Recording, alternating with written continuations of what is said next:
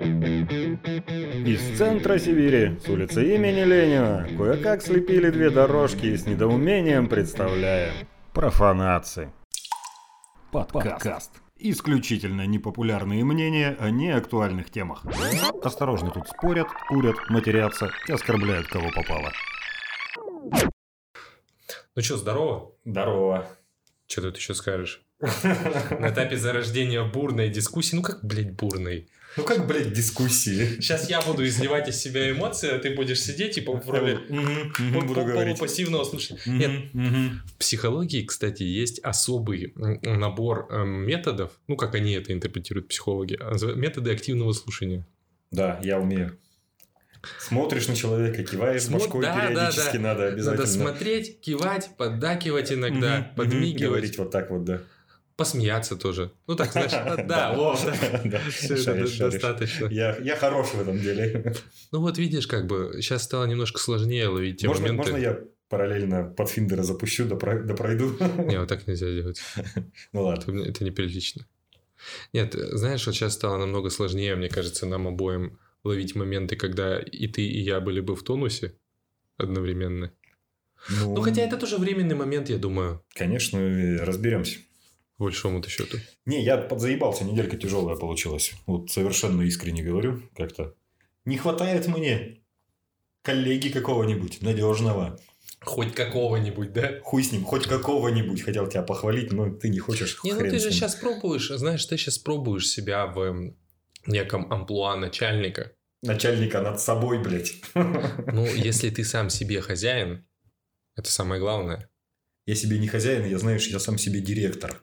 Я сам себе как будто вот наемный такой, знаешь, промежуточный этап. Сам не себе, хозяин. сам себе ИП, сам себе ООО, сам себе... Нет, ну скажи же, разный очень смысл в словах хозяин и директор. Ну да, ну, мне Вот. хозяин как-то больше нравится. Ну, так они- разный смысл. И Ну да. я-то сам себе не хозяин, я сам себе директор. И то, ну, как бы, понимаешь, до пятницы отработал сам себе директором, потом все, айдис у меня выходные. Ладно, это все лирика.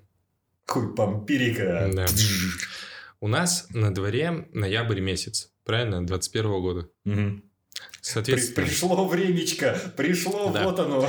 я вот к этому и веду. Прошел год, самое время поговорить о киберпанке. Знаешь, как историки говорят? Историки говорят, а, пока не прошло сто лет, это не история. Это новости или политика. А только через сто лет это становится историей. Нифига, то есть мы все равно, как бы мы ни старались, мы все равно актуальны Да? в нашем подкасте. Либо новости, либо Пойди объясни это нашим семерым слушателям, которые без устали задают вопрос о том, что это вообще за что за тема. Читайте описание подкаста, неактуальное мнение, непопулярных вопросов. Или наоборот. И неважно. Давай, что там наболело уже, начинай. Короче, жги. Сижу я давеча, ну сколько, наверное, с неделю назад, черная пятница, распродажа игр на всех платформах. Я сижу и понимаю, что мне ничего не надо, я ничего не хочу покупать. Точнее, не так. Я хочу что-то купить, но что именно, как бы, ну, нет у меня четкой потребности. Вс- вот все, казалось бы, есть. Вот все те игры, которые мне интересны, на свече, на, на боксе, на плойке, все это уже как приобретено. И тут Сейчас где-то плачет один 12-летний ребенок, у которого не все приобретено. Я думаю, у 12-летних приобретено все. Ну, это зависит от финансового состояния. Ну, наверное. Хотя я вот даже не знаю, как сейчас вообще живут э, вот эти 12-летние. Мне, знаешь, картинка сейчас такая в голове. Помнишь, был мем, где парень-то такой, там в, в красных тонах было такое видео снято, и парень сидит, я сейчас буду устанавливать все игры. И плачет. Я уже не помню, но... Ну, примерно. А, слушай, это да, какое-то украинское шоу, где что-то про какие-то зависимость от несчастные... видеоигр. Там, Там нет, какие-то- несчастные семьи там разбирали, и вот в, в одном из выпусков А. была игровая зависимость. Ну да, и, по-моему, оттуда же идет вот этот мем про девочку, которая ради масла с хлебом готова на все, даже на воровство. Вот это, знаешь? Да, примерно оттуда Это что-то тоже-. Нет, ну короче, я сижу, листаю вот эти ленты бесконечных скидок, и тут вижу объявление. э, Киберпанк. Самая низкая цена за все время на PS5. Ну как, на PS4, но, соответственно, на PS5 по обратке. Я сижу, думаю, ну я прошел уже Киберпанк на релизе. Мы с тобой пробовали записывать выпуски по, ну, вот, по тематике РПГ, по тематике там винтажных РПГ. И это был хороший выпуск, но плохой звук. Ну да, у него он просто технически получился безобразным. Но я к чему? Мы пробовали уже говорить о киберпанке, как, ну, ну это не вытекло продукт. А тут, думаю, ну возьму, освежу. А помнишь вот эти, кстати, опасения, что есть как бы желание перепройти, Угу, угу. но там нечего перепроходить. Ну да, у меня такое же. Я вот думаю, я сейчас включу просто ради теста, ну посмотрю как, да, потому что я вот на, ну, много вони про то, что CD Projekt Red. Они дебилы, они до сих пор воняют. Они так-то заебали. Я вот прямо скажу. Слушай, вот у меня в ленте вопрос. э, нет, нет, да и вылетают какие-то новости, блядь, про то, что киберпанк до сих пор говно. Вы чё, блядь? Ну вот смотри, мы с тобой прошли параллельно киберпанк на релизе. Ты прошел на четвертой плойке на фатке. Мгм. Я так понимаю, вот судя по тому, что я тебя сейчас вот воочию наблюдаю, ты не умер, блядь. Не, Не, сдох, умер все вообще. нормально. Ну, я-то старая школа, понимаешь? Я очень к многим вещам могу относиться толерантно. К трем FPS и так далее. То Ну, есть- не три, там не было такого. Ну, конечно, Нормально там этого не было. Просто, опять-таки, вот мы сейчас с тобой говорим о техническом состоянии игры на момент релиза, и я думаю, что... Ну, я, я не знаю, какова наша аудитория сейчас. Но я допускаю, что там есть 2-3 человека, которые вообще в игры не играют. А может быть, есть и те, кто не застали вот то время, когда ты идешь на пиратке, на пиратском диске покупаешь там 12 игр в одном, и все они нормально работают. Ну, как тебе кажется, что они работают нормально. Вот у меня был Resident Evil 4, и у него в, в чем была особенность? Ты вот его с пиратки устанавливаешь, и а, в этой в меню загрузки сразу же, ну, с титульного экрана, сохранение на каждую из глав, на каждый чекпоинт по сохранению. То есть ты игру установил, можешь сразу финального босса включить и все сохранить. Почему так было, понятия не имею. Ну, удобно, что. Ну да. Но я вот прошел на релизе Киберпанк на Xbox, на Series S, вот этот, который все говорят, что это кастрированная консоль, слабая, никому не нужная, не до Next Gen. Ну, давайте посмотрим правде в глаза. Игра была проходима на релизе, не было фатальных багов, не было экстраординарных тормозов. Да, это было 30 FPS, но ничего страшного. Ну, у меня она раза четыре вылетела. Вот на пятой плойке она вылетает сейчас, спустя год. До сих пор вылетает. Ну как вылетает? Ну смотри, за 4 дня наиграно 32, наверное, часа, не помню. Ну вот я вот перед тем, как тебе идти, сохранился, было 32-30, по-моему, по счетчику, да? Ну, вылетела игра три раза. Ну и что? Это что, это критично? Для меня нет. Для меня это абсолютно норма. Типа. Ладно, была бы, понимаешь, игра, которая э, вот полностью вся задизайнена под режим Айронмена. То есть, что ну, вылетел и начинай сначала. Ну, говорю, там вот у меня была проблема с Returnal, когда там на релизе менял костюмы для персонажа, а это роглайк. И в некоторых костюмах просто дверь из секции не открывалась. Вот потому что у тебя такой костюм одет. Ну и, соответственно, в силу того, что Ну, это роглайк, ты ничего не Не сделаешь. во всех костюмах надо выходить из комнаты. Ну, возможно. Как говорил Бродский, Да, да, да. не выходи из комнаты. Ну, ну, тут вылет, да. Но это не вылет, это вот тупик вот этот. Ну, он критичный. А я думаю, это геймдизайнерская фишка. Я не знаю, мне кажется, это дичь.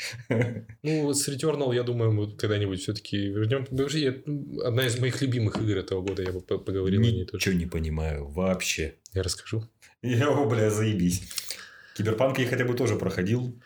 И подожди, самое главное, это мы не сказали. Да, вылетал, да, бажился иногда, да, может быть, где-то провисали FPS-очки. А, но я кайфанул. Я, проходя его на релизе, получил удовольствие совершенно искреннее.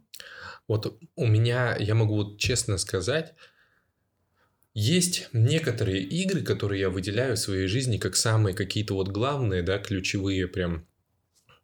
Ну, Киберпанк, безусловно, в их числе, но именно в Киберпанке был момент максимального какого-то эмоционального отождествления себя с персонажем у меня на первом прохождении. Вот сейчас на втором я не получаю такого опыта, там другой, ну, вообще другой подход, сейчас я по-другому как бы прохожу, но помнишь вот этот момент, когда ты закрываешь э, квестовую линейку с Панам, когда она говорит «оставайся, будем тусить», а ты ей признаешься в том, что ты умираешь, а если ты еще и мужским персонажем, то у вас еще роман, Я не романсил по нам ты не роман, а кого ты романсил? Ты же за мужика играл, нет? за мужика. И что, ты там... А, там больше... Значит, А романсил вот ты по нам. спалился, походу. Ты, видимо, романсил там этого. Ривера детектива. Да, он, он, конечно, мне симпатичен.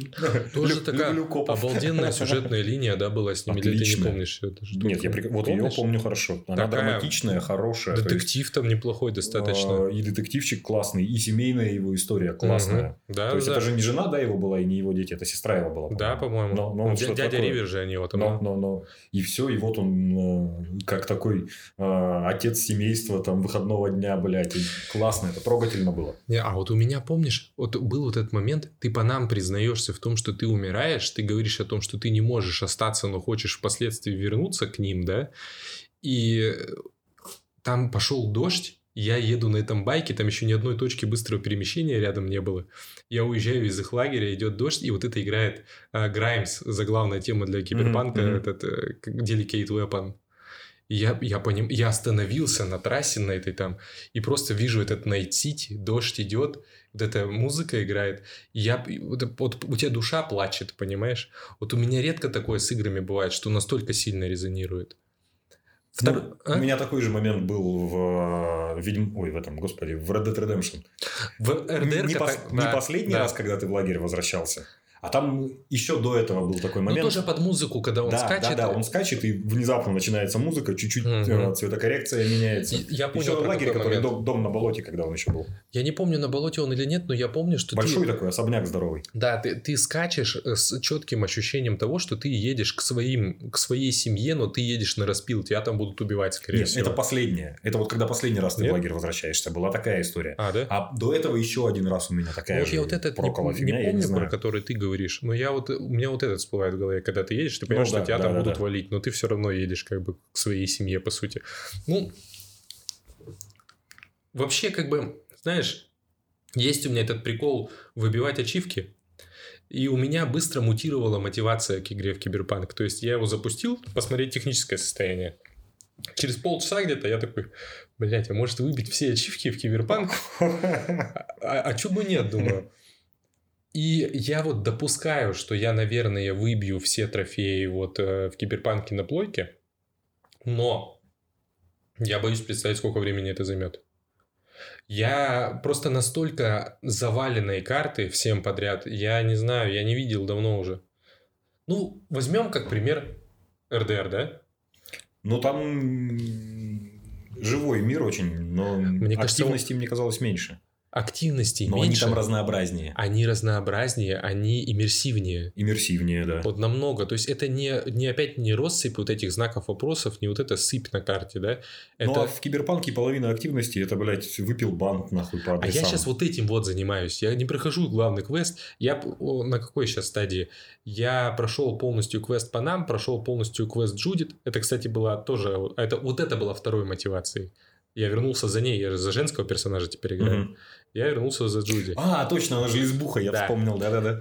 Э, но как бы закрыл потом с ней уже... вот Это где эту в конце ты ныряешь Да. в подводный Кру- город. крутой. Охренительное вообще. Джудит как персонаж убожество полное, я считаю, просто унылый какой-то тягомотный человек, но квест отличный, он очень трогательный, И, э, конечно, мне немножко подпортило впечатление техническое состояние этого квеста. Ну, может, только на плойке такая проблема возникает, но там были пара косяков каких-то таких, ну, малоприятных, но все равно повествовательно очень крутой квест.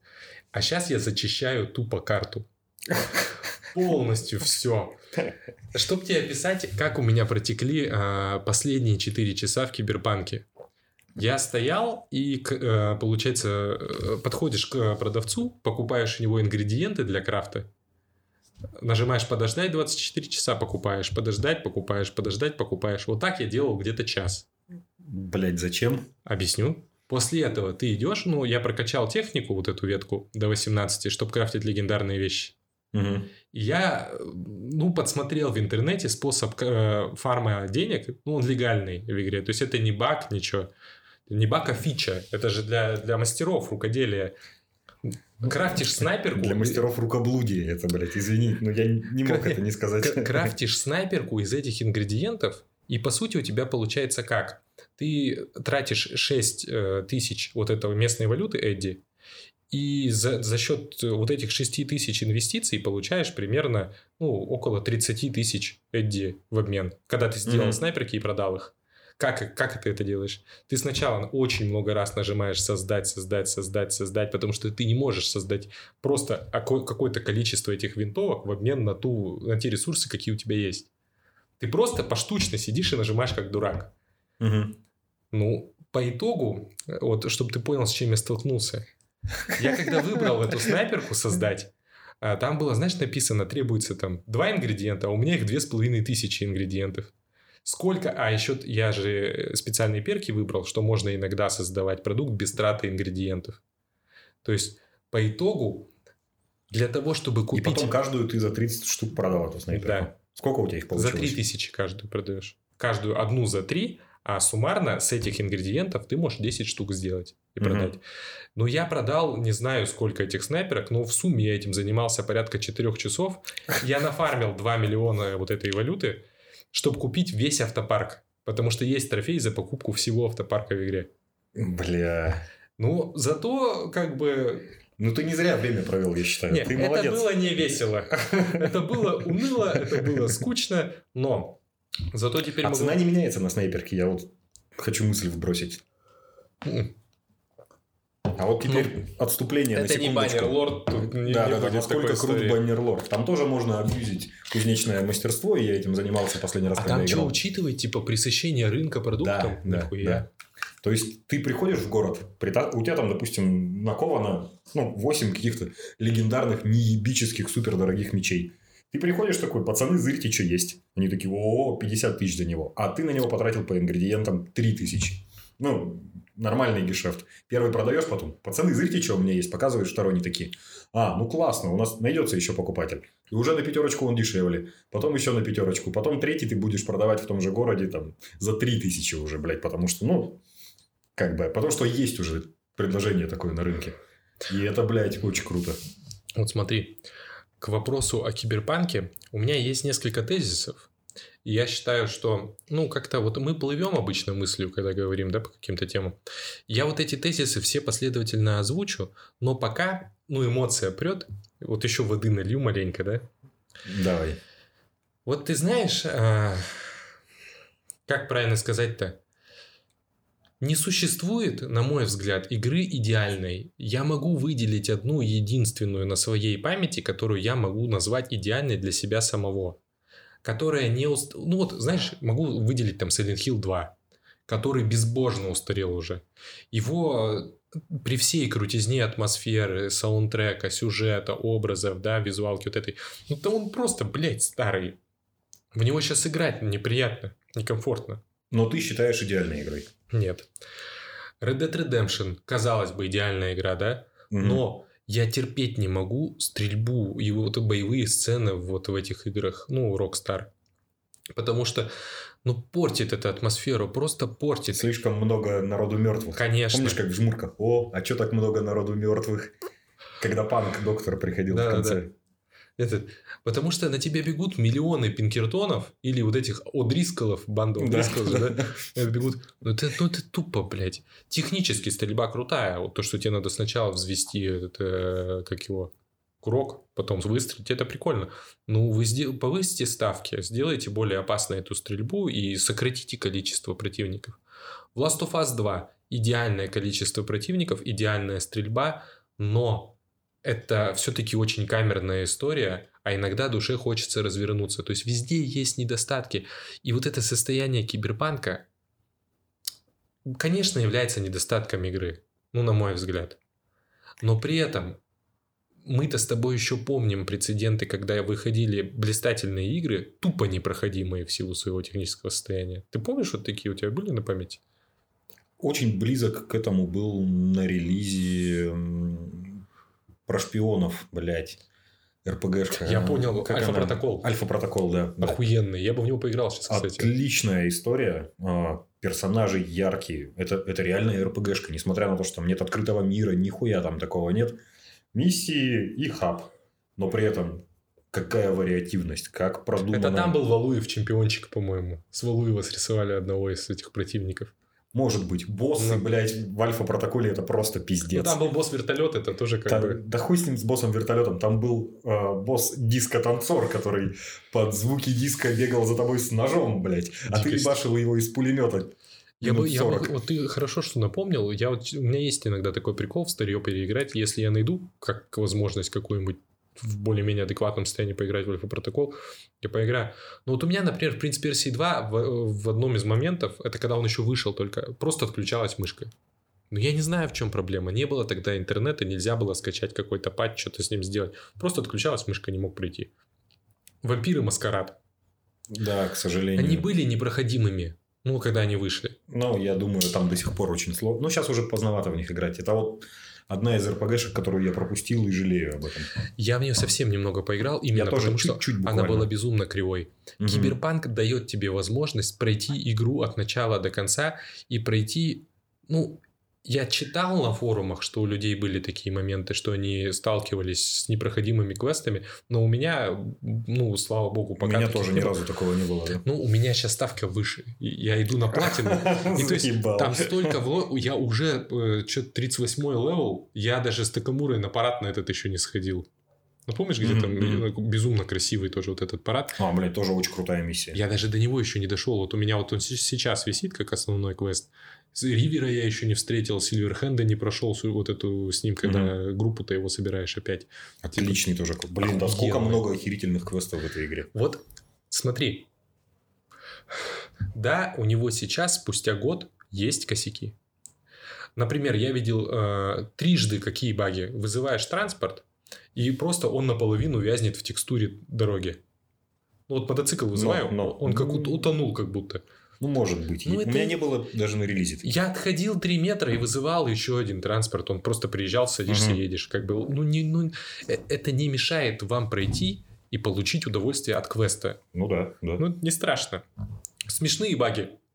Ты проходил квест э, «Кровь и кость», где драки-то эти уличные? Да, да, я все... все- Помнишь Цезаря? Там был такой персонаж Цезарь, у которого баба была беременная, он еще тачку Мгм, свою ставил. А он один из самых первых, его вообще на изичи умотать. А он, прикинь, самый сложный почему-то у меня был. Я вообще его Ни хрена, самый сложный это финальная драка. Я Я, его- же так и не прошел, да. Я прошел На- в за, чемпи- за чемпиона Да, финальная. да, я полностью всю эту прошел линию. Она, блядь, почти непроходимая. нахуй. Как ты это сделал? Сейчас расскажу. Ну, у меня с Цезарем был баг, когда подходишь и начинаешь разговор э, с ним, ему супруга его накидывает, ты дурак, ты все деньги проебал на своих боях, Мгм. а он вот так вот у меня, знаешь, как в изгоняющем дьявола на мостик встает и под машину утекает к себе. Понятия не... Ну, что за... Как это, как это могло произойти? Не знаю, но это бьет Но это было смешно, потому что, знаешь, она его пилит, пилит, и он как будто так, знаешь, как бы под нее куда-то утекает под машину, лишь бы вот это... То есть, прикинь, она его пилит, а он, блядь, я же персонаж компьютерной игры. Почему я, блядь, должен это слушать? Я же двоичный код, я могу что угодно. И он понял, что он Нео из Матрицы и утек Он, под да, машину. он именно как Нео встает на мост и утекает туда под тачку под свою. Думаю, Это какой- его решение было, его как двоичного кода. Это искусственный интеллект. э, интеллект, это круто. Еще был смешной баг, и э, стоит какая-то банда непонятная, да, они на меня не агрятся, я просто мимо прохожу, и взлетает какая-то машина рядом, попадает в эту банду одним колесом, ну, понимаешь, одним. Как-то вот воткнулась, сложно объяснить, но вот одним колесом воткнулась и как будто сцепилась этим колесом с поверхностью дороги и вращалась вокруг этого колеса и раскидала всю эту банду. Ну, как вихрем таким, типа. Ну, тоже дичь какая-то. Но вот такой откровенную такую чушь я видел, ну, буквально, может, раз, раз пять за игру. А это 32 часа. Ну, если ты какую-то дичь видишь пять раз за игру, ну, это, это тоже не то, из-за чего стоит вонять, по большому-то счету. Полностью с тобой согласен. Я не оправдываю Киберпанк, потому что я вот сейчас прихожу к первому из тезисов, который я хотел бы озвучивать. Прошел год. Где хоть одно DLC-то сюжетное? За базар не ответили. Косячок принимается. Ну, я не прошу же Киберпанк 2 сейчас, да? Мгм. Но вот «Кровь и вино» и «Каменные сердца» были охренительными дополнениями к «Ведьмаку», которые были лучше, чем сам «Ведьмак». Ну, лучше, не лучше. Вопрос дискуссионный. Предлагаю его не обсуждать.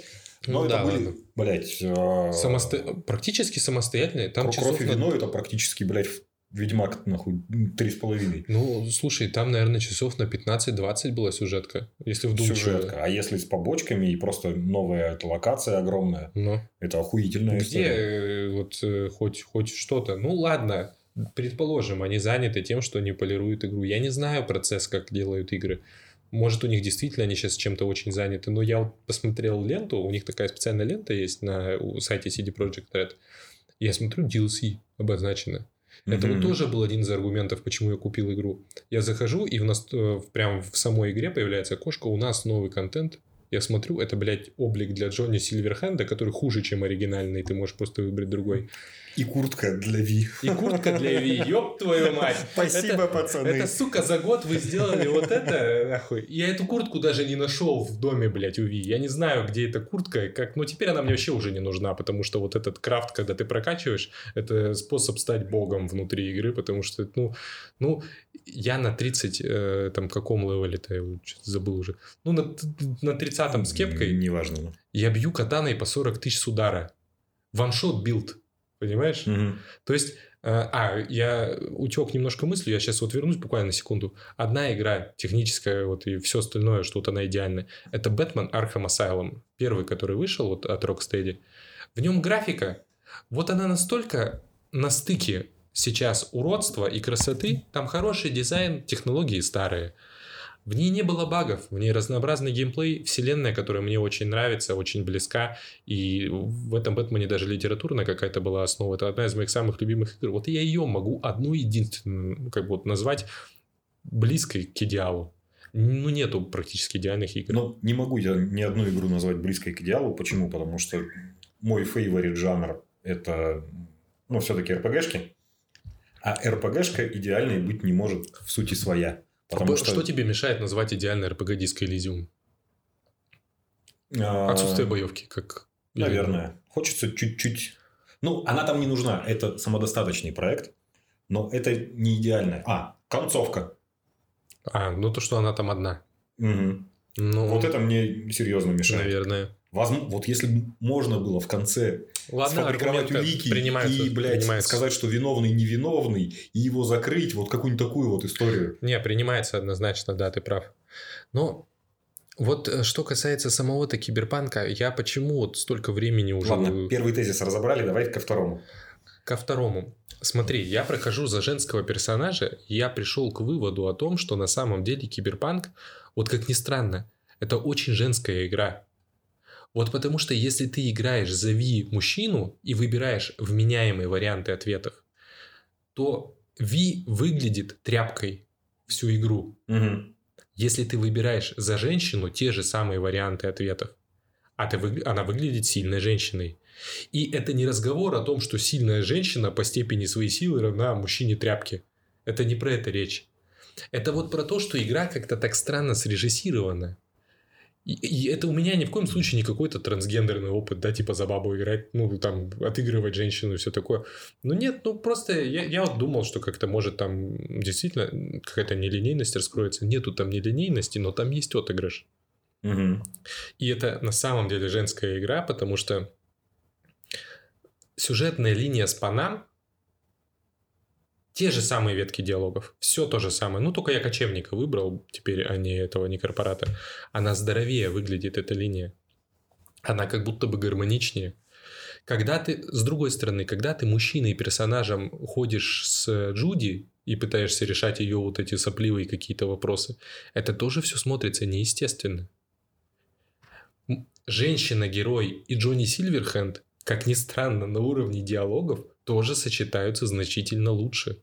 Ну, это очень интересная мысль. Вот это надо проверить. Если видимо. среди наших слушателей есть э, люди, которые играли в киберпанк или хотят поиграть, ну попробуйте, вот, вот сравните ради интереса. Может, мне только так кажется, но, по-моему, это действительно в хорошем смысле слова женская игра, потому что, ну, если ты как бы, от, ну, как сказать, вникаешь вот в этот мир, читаешь диалоги, слушаешь, что происходит, ну, она вот пронизана на самом деле женской материей, это не мужской. Ну, она же про семью, она же такая, ну, действительно. Какая про, про семью? Причем здесь ну, что, киберпанк про семью? Ну... Про... Нет, она про выстраивание э, горизонтальных связей.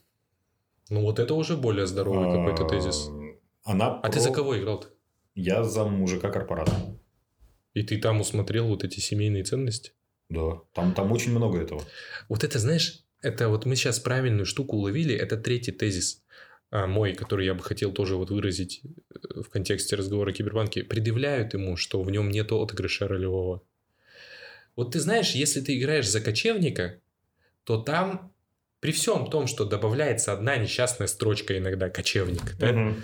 Но если ты выбираешь эти варианты ответов и реально отыгрываешь кочевника, это вот эта история о поиске семьи.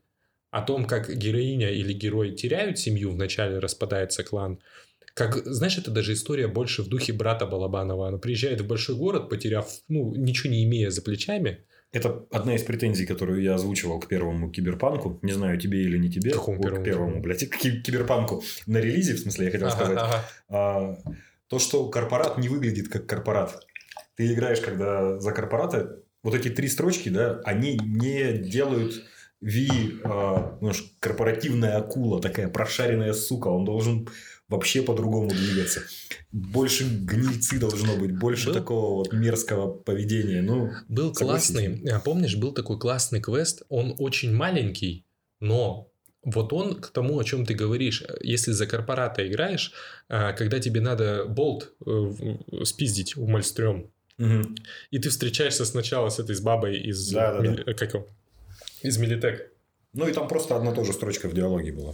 Одна строчка в диалоге, но Она раскрывала. она раскрывает. Просто больше таких Но нет сюжетов в В игре. целом, как бы, Ви, э, как бы ты ни отыгрывал, какие бы ты варианты в диалоге не выбирал, он ведет себя как пацан, а не как корпоративная акула. Он же там был почти И да, топ-менеджером, да, я согласен. Есть такой момент, да. И гопник не подходит, ты правильно говоришь, потому что как э, тряпка он периодически себя ведет, какие-то там компромиссы, диалоги, там... эм, ни гопник, ни корпорат, а вот кочевник так себя вести может, это органично. Блин, наверное, да, я вот, наверное, буду перепроходить Вот когда-нибудь. Это удивительная составляющая киберпанка на самом деле как игры. А, Я не хочу сейчас преувеличить. Вот каждому вот желаю самим попробовать, посмотрите, сами прикиньте, как ваши будут впечатления. Но мне кажется, что в Ведьмаке, например, третьем отыгрыша как такового меньше, потому что ты Геральт всегда.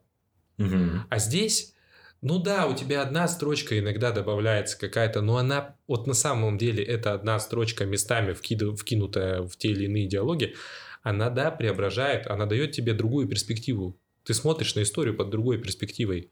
Вот героине кочевницы гораздо ближе разговоры Джуди о том, что она там родства своего не помнит. И вот этот город раздолбанный, когда она смотрит под Мгм. водой. Это.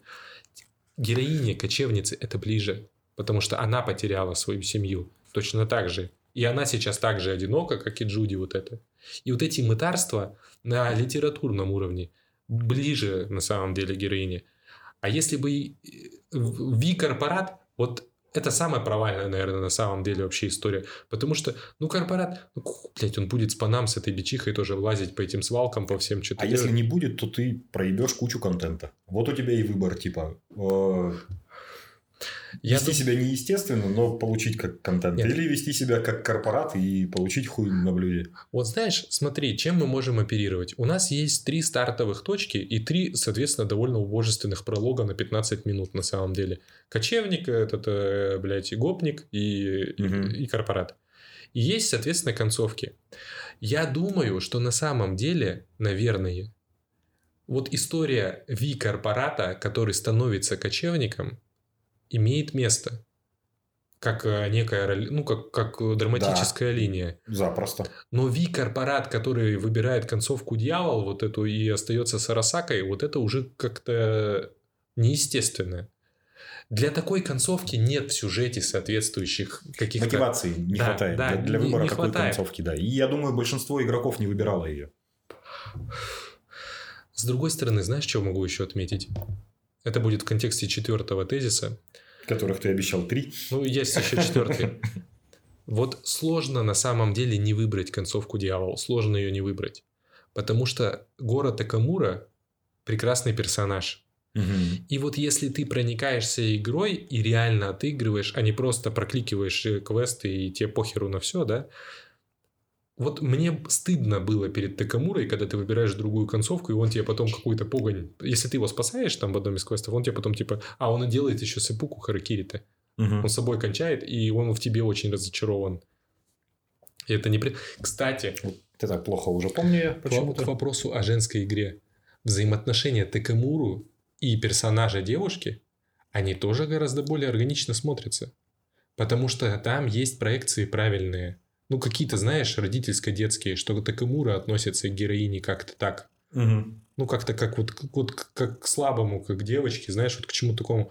И вот эти его очень милые какие-то приколюхи, когда он пытается вот свои вот эти высокие японские манеры привнести в этот абраганский город на фоне общения с героиней девушкой, это выглядит по-настоящему ну, литературно обоснованно, драматически выгодно, как бы выставляет его. А Ви мужчина в разговорах с город и Камурой выглядит долбоебом просто. Ну, мне так кажется. Бывает.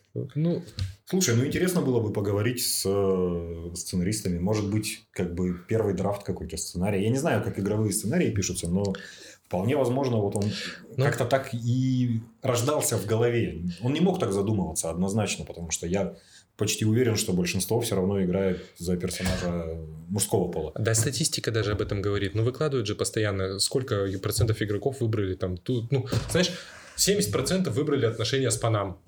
Ну, о чем это говорит? О том, что 70% играли за мужских персонажей. Ну, ладно, 60%. 10, э, 10, да, 10 должны быть. были там носителями иного там гендера, они выбрали отношения с этим Ривером. Ну, допустим.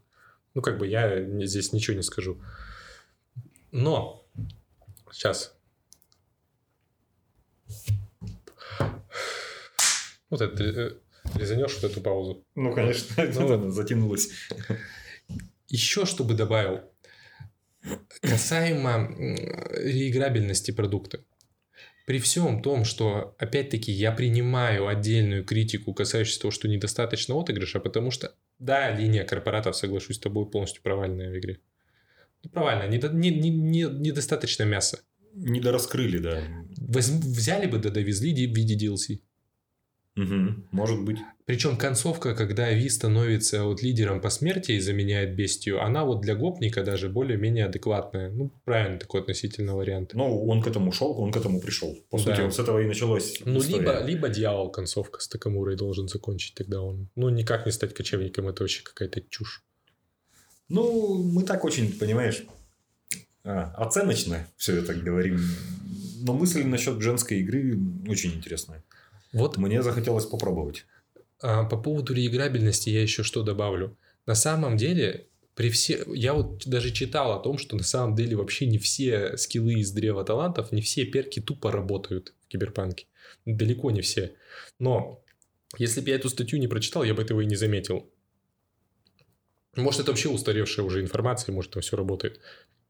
Первый раз я проходил Ви, э, соответственно, инженером и э, стрелком на пистолетах, чисто на короткостволе. Сейчас я прохожу Ви инженером, но э, дополнительные вот эти шкалы, то есть э, это клинки у меня, катаны и сила. Я проходил с ударным оружием, с оглушающим. Разматывать финального босса было скучно. Мы подходим, я расскажу Ну. тебе, как, как я разъебал этого босса, блядь. У меня геймплей выглядит как в Киберпанке. Это Hotline Miami, понимаешь? То есть ты влетаешь в здание, у тебя од- один шанс ударить каждого из, из противников. С высокой долей вероятности это будет ваншот. Ну, почти всегда ваншот. То есть там за редким-редким исключением. У меня даже с этими киберпсихами проблема. Я их просто ваншотаю и все. Блять. И причем это середина игры, по сути. Ну, пере- вот сломанная линейка прогрессии в Киберпанке есть такой момент. Но я воткнул импланты в Ви, которые дают тебе замедление на 5 секунд, когда тебя обнаружают, то есть в начале любого боя. Мгм. Потом воткнул имплант, который ты на 12 секунд сам себя замедляешь, повышает вероятность крита и повышает силу атаки. И воткнул еще один имплант на замедление, когда у тебя остается 25% здоровья еще на 5 секунд. По большому счету у меня любой бой длится в слоумо. Вообще, то есть залетаешь в любое здание... Ну, у ты тебя- на максимальной, да, играешь сложности? Нет, на средний. На средней? Да ну, я хочу всю карту чистить, но мне ты что, мне А еще... это не ачивка какая-то на максимальной А у сложности? них нет это делать? зависимости от сложностей в ачивках. А, да? И есть такие игры, которые, ну вот э, этот э, Last of Us 1 была зависимость от сложности, и я прошел на самом сложном на реализме первый Last of Us, но я вот считаю, что это бред. Вот сложности вкидывать в игру для ачивментов это... Ну, я со своим билдом, я могу пройти на самом высоком уровне сложности киберпанка, могу. Но это займет еще на 20 часов больше. Кошмар. Ну, у них, ну, что, блядь, это и так займет 80-70 А ты так сильно часов. ценишь свое время, Ну, всю карту зачистить, да, ну, я не знаю, не вижу смысла. проходя на платину игры. Так вот, бой с любыми из противников, какие были вот эти а, кровь и кость, он тоже длился в слоумо, соответственно.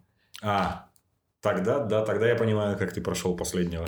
Всех так прошел, просто... Мгм. Но а, вот этот Цезарь почему был... Я не понимаю, почему, но я ему наносил урона меньше, чем всем остальным противникам, не знаю. А ну там я поставил руки гориллы, и это тоже все исправило, когда ты... в- в- ну, просто тупо, блядь. Ну, их, они нужны, чтобы пройти бойцовскую эту рукопашную хуйню. Ну да, то есть просто все в slow-mo.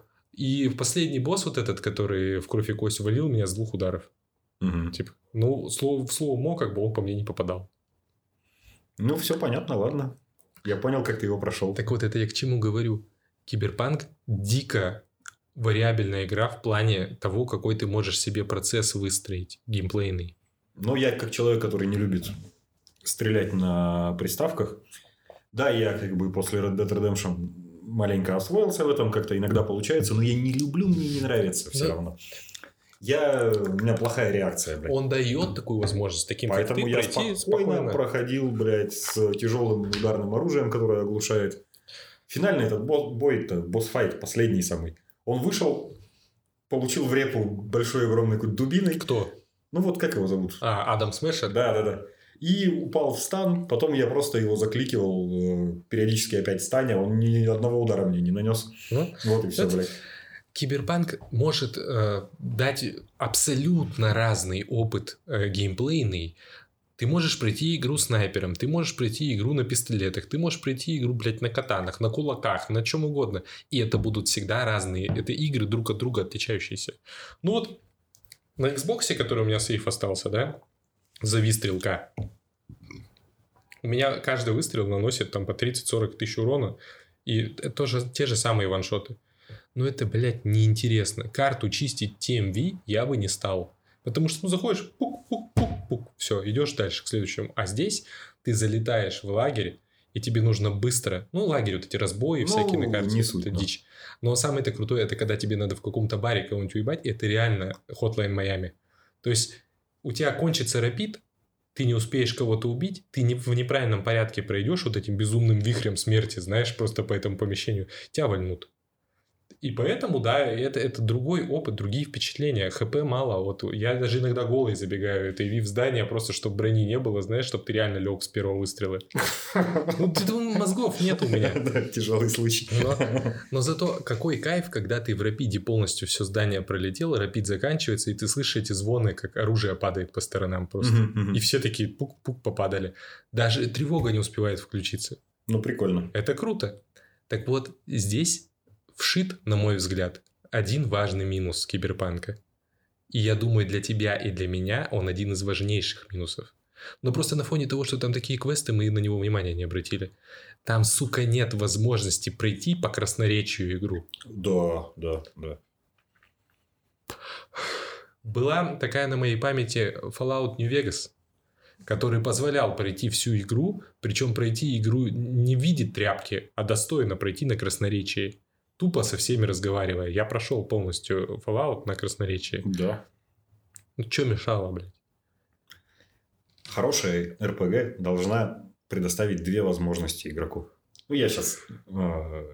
Это не совсем моя точка зрения, это просто развитие мысли. А, No kill прохождение и kill everybody прохождение. Таких единицы вообще. А какая- ну, какие приведешь примеры? Арканум. Я, это Арканум. слишком там сложно для меня. изначально зашита возможность пройти, уничтожая всех даже квестовых персонажей. То есть, пацаны настолько, блядь, продуманские ее делали, что ты убиваешь квестового персонажа. Арканум вышел же еще лет 20 назад, да, наверное? Ну, Это после Фалача второго он вышел, то есть год Ну. 2003, наверное, он вышел. А, Ты убиваешь квестового персонажа, там не было бессмертных персонажей, не было воскресающих. Пожалуйста, убивай. Но а, у технаря есть воскреси- воскреситель. Можно заебаться, собрать воскреситель и воскресить его, блядь, поговорить с ним. И у мага есть э, поднять дух, допросить духа, и воскресить тоже можно. Любого персонажа. Уебал, воскресил, допросил, проходишь дальше. Киберпанку не достает этого. Очень сильно не достает. Ну, убивать всех там, понятно, это, ну, типа не та вселенная, да, нельзя убивать всех в огромном этом городе. Я убиваю всех. Ну, вот практически. Вот э, мне там ставят какую-то задачу фиксер, типа ты там такое-то здание, там, и я понимаю, что игра тебя подводит к мысли, что это, блядь, будет не просто здание полностью, клуб какой-нибудь ночной нашпигован. Я помню, я, по-моему, проходил вот одну в Э. ночном клубе задачу этого фиксера. А я просто, знаешь, я стою перед дверью, это все слушаю, слушаю, он договаривает, он такой, Ви, будь осторожна. Я такой, ну да, катану достаешь, заходишь внутрь. Через 20 секунд там нету ни одного живого человека. Просто, ну вот, вот такой такой build. А прикинь, Отмороженная, блядь, какая. нет, вот для корпората пройти на красноречие. Вот. Это На ему уже хитрость. написано, блядь, на роду. Это- Подставы какие-нибудь, там интриги, блядь. Да-да-да. стравить кого-то друг с другом. Стравить, Ну, подбросить там улики, там... Было в начале была вот эта опять-таки история с Мальстрёмом, которая, блядь, вот столько обещала много, что ты Мгм. можешь там натравить милитех на них, можешь их сда- милитех сдать этим Мальстрёму, ну, спалить, Но- что типа. но. То есть, вот ты стравливаешь две силы, по сути. Но где там еще-то хоть раз такое было? Ну, был сетевой дозор и вудуисты, что ты мог сдать вудуистов сетевому дозору. А, как- Вот это я, по-моему, не проходил. Это было, побочка, когда- да? Нет, это был основной квест, когда А, ты ну, с это Альт, этой, К- Альт Кеннингем, когда тебе ее показывают, мгм. негры-то эти, которые Да, нетранеры. все, вспомнил, вспомнил. Вот. То есть, у меня всех этих негров просто убил сетевой дозор. Я, Ну, по-моему, сам всех убил. Не, а я с ними... Я же знал уже, что там будет кидок, да? Я этого спас, типа, которого они по квесту тебе дали задание его убить, а я его спас, и он их по итогу всех выжег просто там. Ну, остался один этот пласит, я его также катаной ударил в голову, все, конец истории. А еще гайды в интернете, типа, берите самую лучшую броню, самое лучшее оружие, держитесь на расстоянии. Кого вообще несет? Кто, блядь, бред? Ну, вот там же есть еще какая-то шестая улица, есть еще эти звери, да, вот эта банда зверей. Есть в конечном Эти итоге полиция. Русские, блядь. Ну, русских я что-то, Ну, какая... Там какая-то же из банд, она русская в сути своей. Они даже матом ругаются на русском. Я что-то, прикинь, не- не могу с насколько так Я не сориентироваться. вспомню тоже, как они называются. Я, может, упустил просто из внимания, назад это они всё было. русские. Но... Ну, вот в этом плане, конечно, игра сильно бедная. Что она задействует, по большому счету, далеко не все те силы, которые в этом игровом мире представлены. Ну, например, полицию я вообще в этой игре ни разу не видел. Чтобы они что-то делали, знаешь? Они, Ну, они- кроме одного детектива. И то он там же его увольняет, по-моему, он Да, же да, да. уходит, он сам там свое расследование ведет. Но я видел э, полицию, которая просто стоит где-то на карте разбросанная.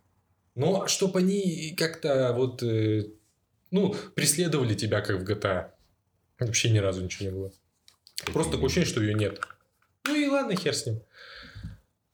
И, наверное, последнее, что я скажу о киберпанке, да, это все-таки какие там персонажи. Вот Ну, мы с этого начали, мы об этом много сегодня говорим. Ну, я бы даже просто не, кве- не столько квестовые, да. Понятно, ладно, что, ну, мне вот этот Джуди не нравится, но живой герой, Панам обалденная, Мгм. и там Текамура обалденный. Но эпизодические персонажи, они ничем не хуже многие. Даже вот чуваки, которые просто торговцы. Они же все разные. Они все разные.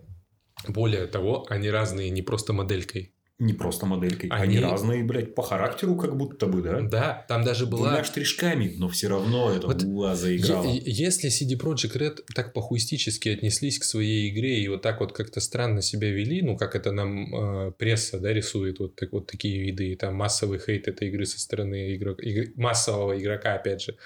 Ну, зачем тогда вот они заморачивались? Там од- один рипер есть, де- девушка-то из Владивостока или откуда-то Да, там. да, да, да, которая то ли саундтрек написала какой-то, то ли Не, что-то не. она. Она что-то для игры сделала, Она ее модельку это, туда сделала. она, она какой-то русский диджей ее озвучил Ну, даже, ну. но не помню, как ее зовут. Э, Кравец, Мгм. Это там... Ну, да. То есть, вот просто вставили, а она интересная. А- а, ну, то есть, что, блин, э, как бы... В этом мире очень много псевдоживых людей, и этого, это псевдо для тебя скрадывается, если ты нормальный игрок. И это Мгм. безумно круто. Один эпизод, который я считаю, ну, он мой любимый вообще в этой игре. Помнишь, когда в самом начале только готовится налет на Арасаку, и тебе дают этот braindance с, с памятью Эвелин Паркер, как Мгм, она мгм. этот, ну, к этому Ёринобу Арасаки Да, да. приезжала в гости. Как первая встреча с Адамом Смешером. Мгм. Охуенный эпизод. Когда она выходит из лифта, и он идет ей навстречу и такой, ты просто мясо для ебли. Мгм. Помнишь? Да-да-да, помню. Вот ты мне, как человек, искушенный в написании сценариев, ну, Ой, блядь, искушенный, нет, не ну, преувеличивай. Ну давай так, ты все равно в этом плане разбираешься значительно больше, чем наша аудитория, чем я, и ну как бы, ну я думаю, ну объективно у тебя есть в этом знание. Вот согласись, какая это крутая сцена, потому что, во-первых, это дает понимание о том, как эту Эвелин Паркер, которую ты знаешь там 10 минут по игре, как ее воспринимают окружающие, что она прежде всего путана Мгм. да? Как Адам Смешер относится к людям сам? Мясо, вот это слово, которое вот он употребляет. И даже больше здесь. А, Он мог так... Ну, в хорошем сценарии, в хорошей сцене нет ни одного лишнего элемента. Каждый элемент работает либо на движение сюжета, либо на раскрытие персонажа, а, ну, либо на какую-то глобальную там, цель автора отдельно. Здесь работает сразу везде как бы. А, Вот даже слово мясо, то есть даже оно не лишнее, да, да, понимаешь? я об этом и Потому говорю. что он не мясо уже, он уже, блядь, другое какое-то нахуй это, существо. это, это идеальная сцена, кото- вот по уровню как бы качества вот этой постановки очень мало где она можно найти на вселенную, она работает на раскрытие Да. двух персонажей одной строчкой. Это, это высокий пилотаж, Это- я на 100%. Это даже аудиовизуально насколько круто сделано, когда лифт только поднимается, ты уже слышишь шаги Адама Смешера. Мгм. Что это что-то, блядь, механическое, Мгм. тяжелое идет. То есть дверь открывается, он намного выше, чем это Эвелин Паркер. Мгм. И вот как одной строчкой диалога, вот к вопросу о том, да, что отыгрыш здесь ограничивается одной строчкой кочевник, корпорат или еще кто-то. Вот здесь одна строчка диалога, но она, все, она тебе все показывает. Да, это очень крутая сцена, и это... Кто, кто такой Смешер, кто такая Эвелин Паркер и кто такой Юринобу Арасака, если у него такой подручный. Типа, да? Вот три героя в сцене, все трое раскрываются через одну фразу. Знаешь, типа на киберпанку всю недоделанность, там, сыроватость какую-то в какие-то моменты полностью прощают. Почему? Потому что в игре есть гениальность. Вот, типа, без Проблески настоящей гениальности. настоящей гениальности, да. Она не гениальная игра. А, В целом нельзя сказать, что это, типа, вот, гениально. Это такая россыпь бриллиантов, Но по-моему. местами попадаются квесты отдельные, сценки, миниатюрки, да, а, визуалочка, где-то просто даже визуалочка. Но ты такой, блядь, а вот этот кусочек делал настоящий гений. Слушай, по визуалочке, например, когда ты спасаешь Соло в квестовой линии по нам, и после песчаной бури ты выходишь э, из домика-то из этого, и там это солнце по- так Да. пост- постановочно озаряет все, ты просто, ты- у тебя гла- глаза вытекают от красоты кадра. Вот эта сцена со Смешером, сцена с Сильверхендом, когда ты первый раз попадаешь в, в его голову, и как он выходит на концерт. Ну и в принципе вот этот квест, блядь, он настолько теплый, он настолько а, эмоционально крутой. И обидки есть, и Нет. все есть, типа, и вот эта группа вновь собирающая. Есть местами, конечно, у постановщиков кибер... Можно ли их вообще так называть? Ну, наверное, можно. Ну, Коллектив наверное. постановщиков. Геймдизайнеры, конечно, Да. они, но... Но У них есть иногда переборы. Например, когда вот тебе дают первый раз управлять Сильверхендом, который валит с одной пули всех, кто бежит на него. Типа, Мгм. ну, это подчеркивает то, насколько он крутой, конечно. Но это прям немножко такой, мне кажется, дешевый момент. Но почему? Ну, ну, ну, он- он работает на раскрытие персонажа, опять-таки. Ну, работает, но не так, как надо. Ну, не суть. Есть плохие моменты, но есть и бриллиантовые. Вот это ценнее, чем когда игра есть, и она вся такая. Ну, неплохо. Ну, отлично. Ну, типа... Смотри, я прохожу Киберпанк сейчас, ты проходил его год назад. мгм. Ты можешь сейчас вспомнить какие-нибудь квесты, которые тебе прям, ну вот, как-то с тобой срезонировали? Или ты уже все у тебя забылось? Ну, что-то помнится все равно. Вот ты говоришь, я вспоминаю. а, ну, вот не упоминал еще сегодня единственное, что, наверное, квест про жулика-то, которого распяли. Я все думал, Это когда мы просто- подойдем к этому. Это, он, по-моему, он начинается же вообще как-то, знаешь, как тут Типа то, типичный что его- заказ какой-то. Да, да, да, его же надо просто, типа, украсть вначале. Ребята, когда вы чистите карту, на которой у вас сотни знаков вопросов, такой квест легко можно вообще не заметить. Угу. Неплохо было бы, ну, чтобы они хоть как-то его выделили, Да потому не что... надо, не надо. Вот так и должно быть. Ну, это ахуй. Это играет же дико вообще. То, что это какой-то обычный рядовой заказ, какой-то хуйней сейчас поеду позанимаю. И тут А. тебе просто тебе такой гвоздь в голову вбивают, который, мне кажется, это, это такая буря эмоций, по-настоящему тяжелых, таких горьких эмоций, которые далеко не все квесты в основной сюжетке тебе таки- такой, такие дают э, впечатление. Мгм, мгм. Ну, для тех, кто не знает, в двух словах, там э, э, преступник, э, отсидевший 20 лет, э, раскаивается, но не просто так, а деятельное раскаяние у него. Он, он хочет быть распятым, и при этом, чтобы его эмоции считались в виде брейнданса, чтобы люди могли сами переживать эти эмоции. И ты можешь же его вплоть до того, что ты его собственноручно можешь прибить к кресту. Я не смог. Я тоже.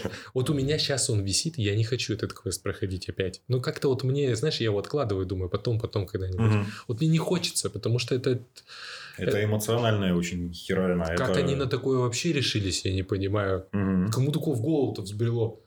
Но это тоже, знаешь, в таких случаях э, видно, что работало несколько человек. Кто-то делал вот эту срань, разбой. Да, вот эти такие, просто у тебя пять типовых типов стоят каких-нибудь. Да, да, да, и- 50 тысяч И одинаковых, рюкзак блядь, этих. посередине лежит. Ты просто в сломо подбегаешь, рюкзак лутаешь, убегаешь, все, у тебя квест закрылся. Что, блядь, это было такое? А есть вот такие, которые реально кто-то с любовью к делу делал. Талантливый человек какой-то. Ну, Талантливые люди, это хорошо. на засыпку. Но есть... Я не знаю, как, может быть, ты, ты знаешь какой-то специальный термин. Есть система координат Таро карт. Мгм. И даже есть квест, который тебе Мисти дает, вот этот... э, Но, который я не проходил, А я терпеть не проходил. могу в играх коллектаблсы, блядь, собирать. это не collectibles. Это я понял уже. В этом фишка. Нету в других играх, я ни в одной не видел. Ну ладно, блядь, в Бэтмене опять-таки вот эти загадки Ридлера, которые в первой части очень хорошо сделаны, они тебе открывают там на вселенную какой-то подход. Вот ко всем тем, кто еще не прошел Киберпанк, либо проигнорировал эту сюжетную линию с картами Таро, я бы сказал, что после прохождения игры, когда вы уже весь сюжет знаете, всех персонажей знаете, вот тогда соберите все Таро. Потому что, ну, Это как будто опять талантливый, да, какой-то человек делал эту часть? Да, вот Ага. это причем не просто талантливый, это определенно очень заша- зашаристый чувак. Они же еще довольно граффити, это стильно нарисовано. Они стильно нарисованы, и они напрямую связаны с сюжетом игры. Мгм. И если ты ходишь к Мисти постоянно на эти гадания, когда она тебя накидывает, она тебе, в принципе-то, весь сюжет и рассказывает в этих картах. Вот, например, э, Таро Императрица набита возле посмертия клуба. Мгм. То есть, ну, напрямую... Ну, все логично. Здесь, с бестией здесь довольно это а, даже- легко читается. Я бы, знаешь, что сказал? Есть люди, которые, на мой взгляд, э, получ- у них есть как бы чит-код для того, чтобы прикоснуться к, к по-настоящему великим эстетическим материям. А, Например, это люди, которые видели первый на игле, когда он только вышел, да? Мгм. И спустя вот эти там хуй Да, тучу лет да, посмотрели да, да, второй да, на да, игле. да. Это, ну, не совсем моя история, но близко. Я первый видел очень давно. И желательно, чтобы И они тогда еще... я был намного более нет. рок-н-ролльный чувак, прикинь- чем сейчас. А прикинь, вот 2-3% населения, которые в том же возрасте, что Марк Рентон были в момент первого фильма, посмотрели его, а теперь посмотрели спустя там 20 лет. Пиздец, это должно пробирать вообще. Ну, Меня конечно. и так пробрало, но... В случае с Киберпанком, я думаю, есть 1% населения, у которого тоже есть вот этот чит-код для получения колоссального эстетического, интеллектуального удов- удовлетворения. Это те, кто прошли сюжетку на релизе, забили хуй на сюжетку с Таро, сейчас у них есть доступный сейф, они загружают этот сейф, не проходят игру заново, а чисто собирают Таро. И понимаешь? И по вот этим вот Таро восстанавливают этих героев в памяти. Мгм. Я думаю, это безумно круто может в голове взорваться вот таким эффектом ностальгическим, когда ты проходишь, и вот видишь это Таро Императрица, и вспоминаешь Бестию, знаешь, что ты... А, а эти же все и Таро, они нарисованы не абы где. Они все привязаны либо к какой-то важной сюжетному месту, где ты какой-то квест, ну, закрывал, либо где какой-то персонаж базировался.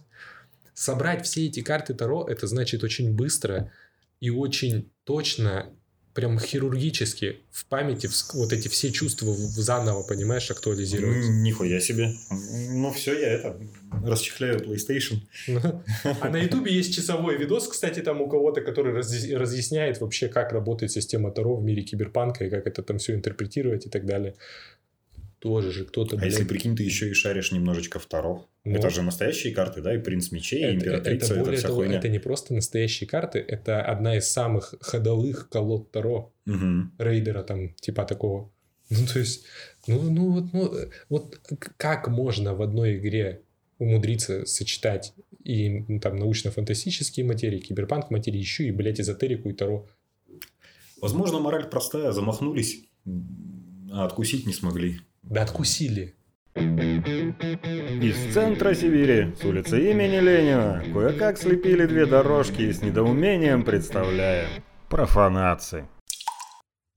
С момента а, нашего предыдущего, точнее, ну, блядь, для слушателя это все тот же диалог, а для нас это уже второй акт марлезонского балета, Ну вот почему-то захотелось договорить тему. договорить, да? Как будто бы Докрутить. вот не весь выпрыск мы выпрыснули, как будто хочется Стряхнуть еще. надо было. То есть мы, как, мы поссали, но оставалось просто стряхнуть Ну, капли. как эти три стадии опьянения. Вот Достал, поссал, забыл. Че, подожди, с момента записи, получается, прошел, наверное, почти месяц, да?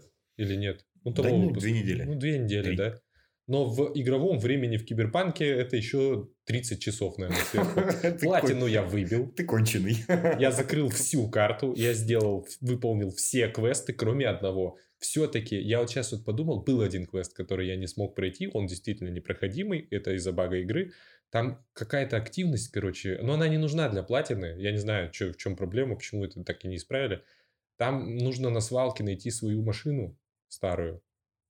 Сталкивался, нет, с такой? Что- Что-то знакомое как будто. А она просто не появляется. То есть ее, ну, текстуры, текстуры машины нет. Ее нельзя смотреть, и, соответственно, ты не можешь квест закрыть. Ну, не знаю. Мне кажется, что я проходил его, причем в самом начале. Может быть, его Может, надо он был первым проходимый проходить. тогда, а потом его сломали, или что это же вот так CD Projekt Может Red, быть и так, работает. А может быть, он проходим в начале игры, а не проходим в конце. Тоже может быть. Я вот не знаю, если Что я, по-моему, его проходил и проходил в самом-самом начале. То есть, я могу сказать так, что по завершению платины у меня такого... Ну, у меня есть еще платиновый трофей, но у меня никогда не было такого, что когда вот эта плашка упала, я обычно просто выходил в меню, удалял игру и все, и больше к ней никогда не возвращался. Киберпанк даже выключить не хотелось. Вот хотелось дальше продолжать в этом мире оставаться, потому что впечатления, которые игра подарила, они, конечно, колоссальные. Все концовки я тоже вручную сам закрыл, а не посмотрел на YouTube. Загружался, Мгм. проходил. Ну, не знаю, я, я вот считаю, что действительно концовка «Дьявол» при, при всем кажущемся негативе, она не такая уж плохая, где ты встаешь на сторону Арасаки. Аналогичное. Аналогичная, но, наверное, не для всех, потому что в этой игре... Не для всех предысторий Да. и не для всех э, пользователей. Ну, Ну да, и в этой просто игре, понимаешь, э, нет э, квестов и сюжетных линий, которые подводили бы тебя к этой концовке, кроме сюжетной линии Такемуры, которая великолепная сама по себе, и он как персонаж охерительный. Мгм. И только из-за любви какой-то к персонажу выбирать эту концовку, я вот не знаю. Ну ладно, дело не- мы уже говорили как бы вскользь о концовках. Я знаешь, что подумал? Есть много споров, что киберпанк был бы лучше, будь он от третьего лица. Видите ли, людям проще отыгрывать э, вот в РПГ, например, персонажа, когда они его физически видят. А тем более, например, знаешь, я не видел таких споров в интернете, был бы он лучше или был бы хуже, если бы он был изометрическим вообще. Вот Ну, ты что вот с перспективой, вот у тебя какое мнение? Ну, мне кажется, здесь от третьего лица может быть, но особенно за милишника проходя, бля, вот эти все с катаной.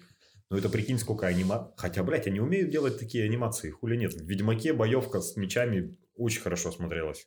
Она была, знаешь, а- особенно там, я помню, можно было какой-то на себя повесить аксессуар или голову грифона или что, что у тебя шанс отрубить конечность появляется в Ведьмаке. Но, но- И ты влетаешь в толпу, и она просто вся в фарш разбрасывается. Особенно там, ну, типа, на скорость же можно было на силу удары качать. Я вот качал на скорость, потому что я плохой игрок. В такие Нет, игры Вот, я закликивал все одной кнопкой, любой бой. Знаешь, вот что в Ведьмаке, что в Киберпанке есть, кстати, общая проблема, ну не будем углубляться, это вот дисбаланс сложности какой-то вот в игре, потому что ты сначала не то чтобы превозмогаешь, но все равно она тебе как-то немного дается не так уж просто, как, ну, как-то, я не знаю, не, не как нож в масло ты входишь в эти игры. Мгм. Пока привыкнешь к боевке, пока там ролевую систему для себя разберешь как-то, да, относительно, пока билд выстроишь. Но не знаю ни одного человека, который к концовке Ведьмака или к концовке Киберпанка не превратился бы реально в оружие возмездия какое-то, которому вообще никто ничего не может Ну, противопоставить. там достаточно... а, у них достаточно простая прокачка. Это не билдостроение, блядь, из Pathfinder а, где нахуй надо быть либо гением, либо сидеть с блокнотом и высчитывать. Я так понимаю, в Pathfinder ты вообще и сам не сможешь себе билд собрать. Ну, если вот ты просто Вася Пупкин, Я ты не не соберешь смог. себе билд. Нет, ну, если ты играл в настолку, если ты прошел первый, допустим, Pathfinder, Хорошо ориентируешься в законах этой игры, вообще в правилах, по которым она работает. а как в них можно ориентироваться? Только играя в настолку, либо, блядь, задрачивая эту игру. Я не смог себе собрать игроспособный билд, такой, чтобы был не слишком задроченный по микроконтролю, чтобы можно было просто кликнуть в толпу там, ну, чтобы чувак какое-то время жил, как-то раздавал, маленько действовал. Только, блядь, Google мне помог. На чем остановились-то, блядь, сбился с мысли. Ну, про билдостроение мы говорили. А, ну, то есть там невозможно билд. Возможно, конечно, возможно. Но нужно обладать а, аналитическим складом ума, базовыми знаниями математики, иметь блокнот и калькулятор. Или табличку в Excel, блядь, наверное, даже лучше строить. Любим таблички в Excel, да. Интересно, по-любому в Excel есть какие-то формулы чисто для РПГ, Ну, которые бы там что-то Однозначно есть. Но, возвращаясь обратно, да, э, к киберпанку, там э, простая достаточно прокачка, она, блядь, линейная. По сути, в Ведьмаке, помнишь, э, сильные удары, тяжелые удары, ветки прокачки, колдунство вот это его ведьмачье, Да. блядь, зелья там, и чуть-чуть между ними. Знаешь, Ведьмака считают э, чуть ли, я так понимаю, вообще, то есть, ну, это не мое, не мое мнение, я вообще с этим мнением не согласен, но это практически общепринятое мнение, что Ведьмак это чуть ли не икона, блядь, ролевых игр, при том, что, на секундочку, вот у Ведьмака вообще не работали, насколько я это помню, ветки талантов толком-то э, на знаках, на, я, на ядоварение там Ведьмак, то есть На ядоварении я смотрел билды, ну, зельях. на зельях, но в Гугле, конечно, Вот это- на Ютубе. Это ненужные совершенно ветки, при том, что Киберпанк Ненужные. сколько критикует. Его реально можно проходить такими билдами, но там нет, блядь, Хотя там красноречия. тоже очень простая прокачка в сути своей, в конечном а, варианте. Так вот, опять возвращаясь к началу, да, от третьего лица, может быть, да, это может быть, бы пизже смотрелось. Изометрия, я считаю, нет, потому что изометрия не позволяет многоуровневостью мира наслаждаться в полной мере. Вот эти вот высотки, небоскребы. А, Киберпанк А, же таки- да, не да. плоская игра, она же как бы а, и квесты там есть, которые проходятся Ну, вертикальный геймплей, Вертикальный элементы геймплей, да, какие-то. вот, Ну, красиво да. сказал. То есть там вот это есть, и в изометрии это бы не роляло. Слушай, вот здесь я с тобой соглашусь, потому что когда въезжаешь в Найт-Сити, особенно если ты начинал за, Да, за да, этих, да. как его, за кочевника, вот эти огромные небоскребы какие-то, Ну, то есть это работает. это в работает. изометрии это бы не работало. В третьем лице, я думаю, это бы тоже не работало. Я вообще считаю, что не нужно, не нужно киберпанку никакое третье лицо. А касаемо технических сложностей, твою мать, в Моровинде было третье лицо или нет? Да, конечно. Вот что-то Bethesda почему-то... Ну, я вот не знаю, конечно, там нет такого уро- уровня режиссуры, постановки кат-сцены, и геймплей так не режиссировался никогда в Elder Scrolls. Зато в Моровинде была свобода. Безумная магия, блядь. Всемогущая. Моровинд крутая РПГшка, потому что там практически самая всемогущая магия. Хочешь заклинание полета? Качайся, надрачивайся, делай заклинание полета. Летай по карте. Быстрее. Хочешь Это легально можно было сделать, Это игра гейм- предусматривала. это игра, игра предусматривала. Да, там как бы можно было наебаться, там можно было застрять в горах. Но ты как бы и да, и полетел, и застрял в горах. А чё нет-то, блядь? Хочешь ходить по воде, хочешь дышать под водой. Непроходимых квестов с помощью магии не было вообще.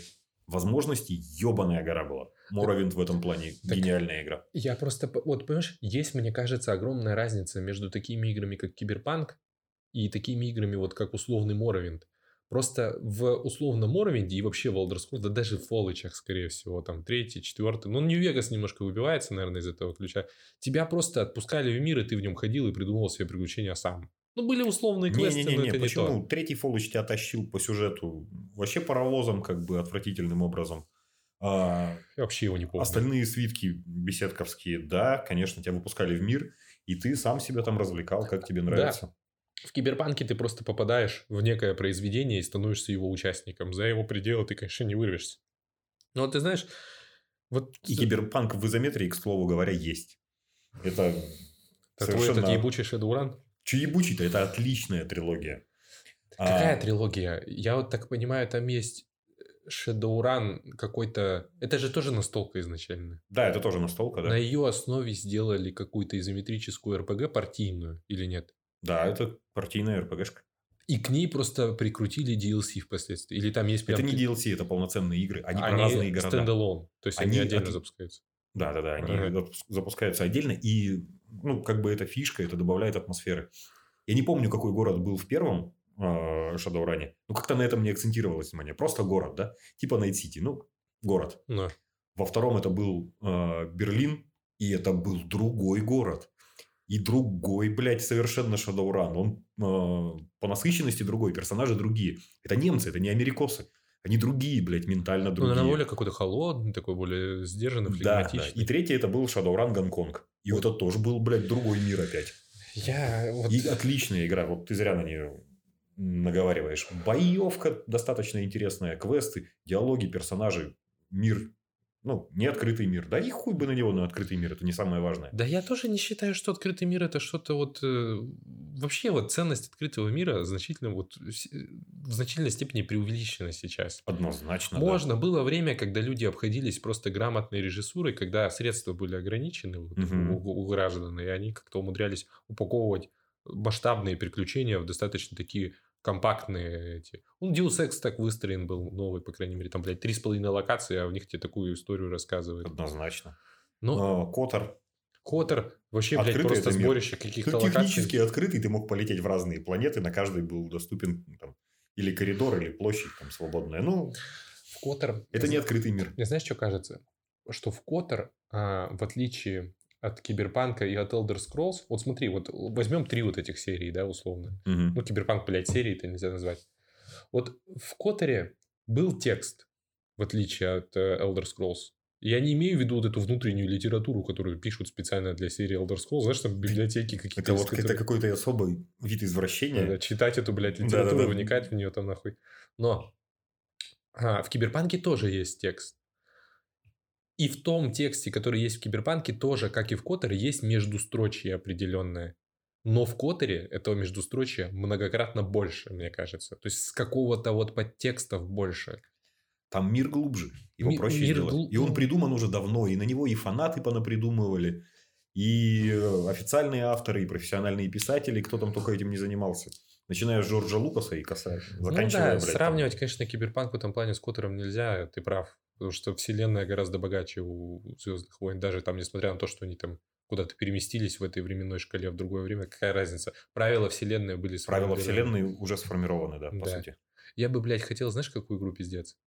Я бы хотел игру по Дюне, а, которая вдохновлялась бы Котором в хорошем смысле слова на современных технологиях. Вот так бы я хотел. М, да, да. Вот это было бы круто, мне кажется. Я думаю, что-нибудь такое будет. Все-таки франшизу Дюновскую хорошо перезапустили. Она прям... Да, она нуждается сейчас еще и в поддержке, и это Да, всё- да, да, вроде- Это зонтичный бренд. Ну, ты любишь эту хуйню. Зонтичный бренд. Это я у Тимати узнал такой термин. Юный бизнесмен, блядь. Да, блядь. Ну и вот. А знаешь, я слышал такую, кстати, информацию, ну, как я ее читал в Твиттере, что на данный момент разрабатываются три игры по Дюне. Одна из которых вот стратегия анонсирована на. ТГ, а две еще не анонсированы. Ну, сама вселенная, она, она же кричит. РПГ. Да. Но да. они даже тут, я думаю, шутер сделают, знаешь, там в духе этого, как Battlefront. Да и, в принципе, хрен с ним, пусть боевка будет шутерная. А, как эти, Borderlands. Там нельзя стрелять в Дюне, нельзя стрелять. А, там нельзя стрелять? Да. А, блядь, да, я забываю Вот все это время. вселенная, ты таких ошибок-то не совершаете. Аракис бы тебе не простил таких ошибок. Как- Когда ты говоришь «заморил червячка», ты думаешь об арахисе. Когда я заморил червячка, я думаю об аракисе. Когда ты вызвал такси, ты ждешь, что приедет Таймурас, а я жду, что приедет Шейхулут. Но, знаешь, э, вот и вот у меня какая история с ним? Она похожа на историю с Disco Elysium. Я его тоже, блядь, купил в Стиме еще в свое время, когда не было ни приставок, ничего. У меня вот когда был этот э, только комп мой задрипанный. Я вот тогда попытался увлечься изометрическими РПГ, потому что они не были особо какие-то требовательными, вроде шли. Хотя вот у меня, например, на ноуте не прет этот Тирани. Да? Да, не работает. Ну, работает, но слайд-шоу я вообще... Не-не-не, невозможно. И я купил Shadowrun, я установил один из них, запустил его один раз и больше в него не возвращался. У меня мое чувство вкуса, оно не принимает вселенную какую-то вот эту, знаешь, химерообразную, в которой попытались и фэнтези, и киберпанк совместить. Это же какие-то вообще жанры, ну, какие-то несочетаемые. А они очень классно там совместились. Ну, а что там счете? такого классного? Что? Там, а, по сути, это же еще немножечко постапок. То есть, когда эти две вселенные встретились, да, произошел глобальный пиздец. И возможности магии, они прикольно дополняют э, вот эту историю корпораций. Э, корпорации строятся на расовых различиях. Корпорации магические, корпорации технические. Да, Наверное, вот это вот разнообразие вселенной-то оно и подкупает. Ну, Причем разнообразие разнообразием, но оно абсолютно логичное. Ну, я не знаю, видишь, я не могу говорить о том, логично оно или нет конкретно в случае с Shadowrun, потому ну, у меня недостаточно здесь знаний. Но я вот, знаешь, почему считаю, что плохая идея совмещать такие разные сеттинги? Потому что в конечном итоге их все равно хороший автор должен будет привести к одному знаменателю. Он либо должен будет магию объяснить через науку как-то, ну вот Аркейн. Нет, выходил не сериал. должен. Здесь как бы ну, я не знаю. допущение в том, что две вселенные, они вот столкнулись, произошел большой взрыв. Теперь они вместе живут, им приходится сосуществовать. И как много плохого люди переняли да, от магического мира фэнтезийного. Как много фэнтезийный, самое это интересное, типа, как фэнтезийный мир перенимает у людей плохое. А, коррупцию и корпорации, да, вот эти все бегущие в тени наемники, блядь, и а, в подземке, блядь, берлинского метро, да, это классная вселенная. Авторы заморочились, они написали свой язык. Ну, то есть, не свой язык, а сленги. То есть там настолько отличаются диалоги с корпоратом, с охрандосом, с уличным торговцем или с другим бегущим в тенях, что это прям пиздец. Они говорят прямо по-разному. Так, там классный текст. У меня что, блядь, я какой-то прыщ. Нет, вот это, кстати, круто, мне кажется. Меня вот такое подкупает, когда реально, вот, грубо говоря, какой-то особый язык пишут под произведения сами. В Киберпанке пробовали что-то такое сделать. Но оно там, знаешь... В Киберпанке, оно... Вот я там видел отсылки к Шадоурану. Да? Ну, в принципе, и бегущие, да, вот это в начале компания наемников, она очень похожая э, на то, что было в Шадоуране. Знаешь, чем интересно? Чумба было главное ну, обращение. такое. Чумба – это обращение, типа, братан Кентярик среди бегущих в тенях. Нифига. Эй, Чумба! Почему-то запомнилось мне. А тут, знаешь, наверное, каким вопросом надо задаться в силу того, что обе игры как бы производные от настолок древнегреческих, да, каких-то. Угу. Какая из настолок была первой, и насколько они вообще, может быть, они даже как-то там это... Может быть, запросто, связаны. Типа. Хуй знает, мы, блядь, не, не разбираемся, не, не, не как шарим, и в других да. темах тоже. Ну, то есть, как-то так. Изометрия – это такой чарующий мир, мне кажется. Вот он такой, он таит в себе столько прелестей и загадок, но это вот, э, это, это то, видимо, тот мир, в который мне никогда не, не удастся погрузиться. Не, не могу я. Ну, ты Диско Элизиум прошел? Нет. Заебал. Вот нет, не прошел. Но ну, а надо взять и пройти. Знаешь, э, с Диско Элизиумом какая-то вот э, все условия созданы. Есть Диско Элизиум у меня на ПК, Диско Элизиум у меня на этом, как его, ёпта, на PlayStation 5, на PlayStation, ну, соответственно, 4. И есть на свече. Все эти версии куплены.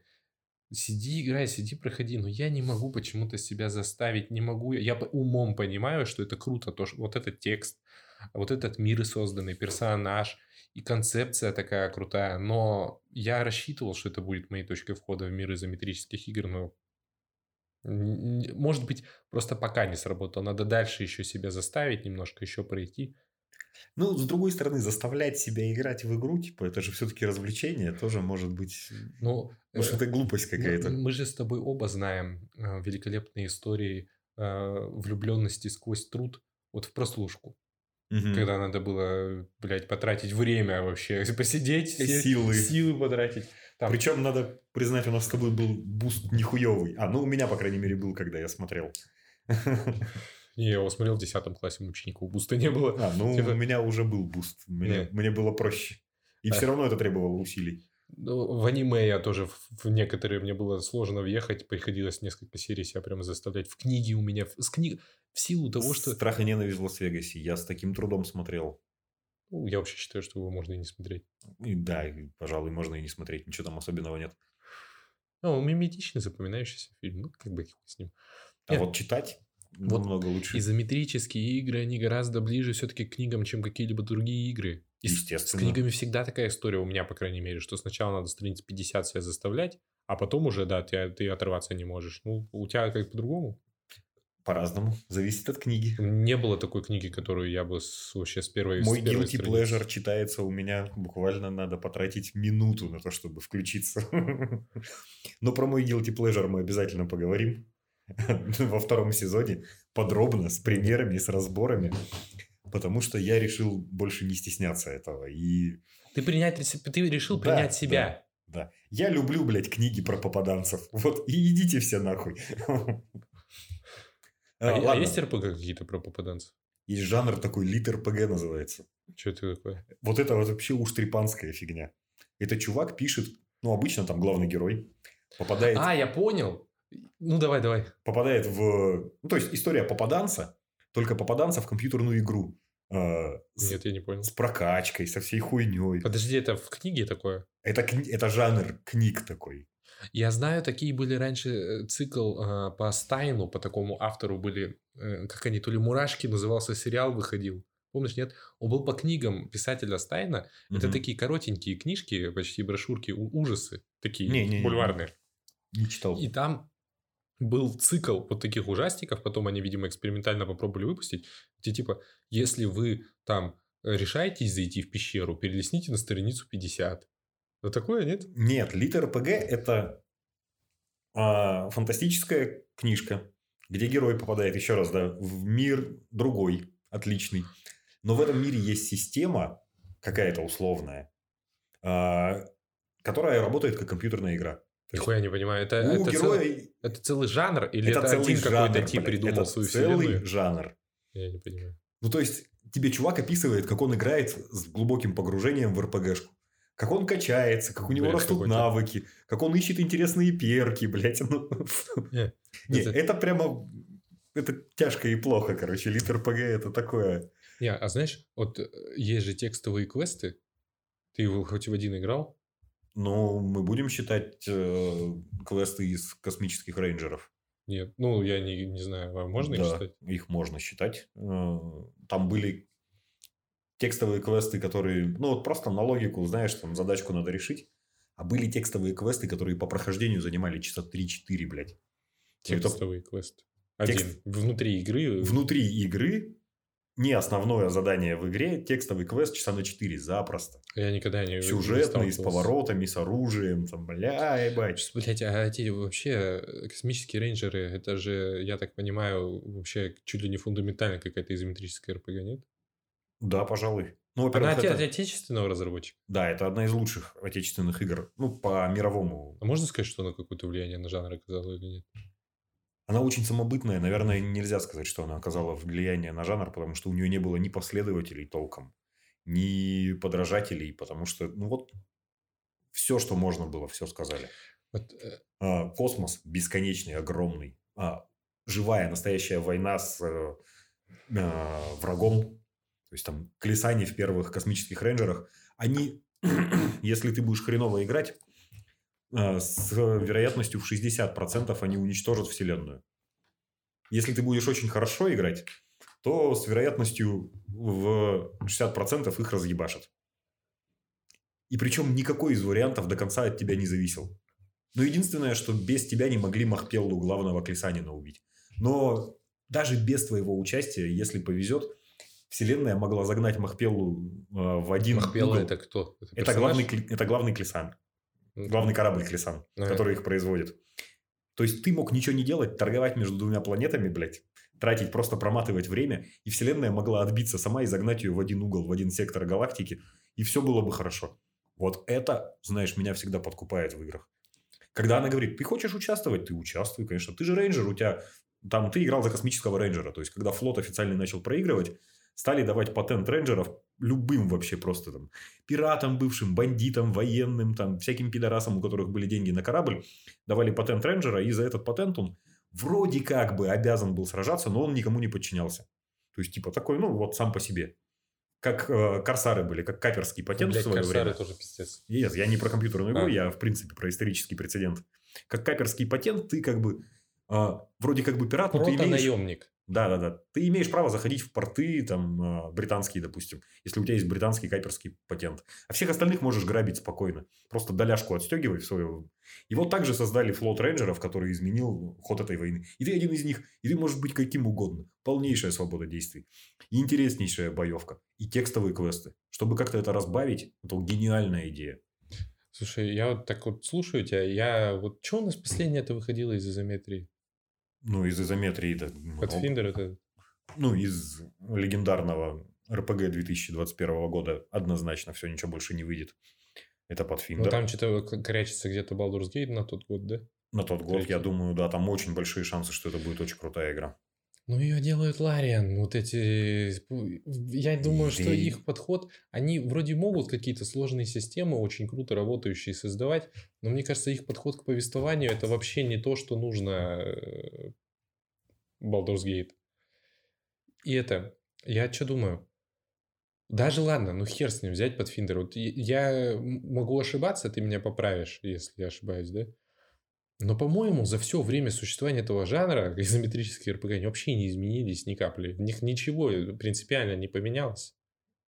Они, Да. они вот э, отдельные жанры, если брать, конечно, есть прогресс как бы графический у игр, конечно, но есть и механический, собственно говоря, прогресс-то. Игры, жанры развиваются. а, и- Изометрические РПГшки не изменились.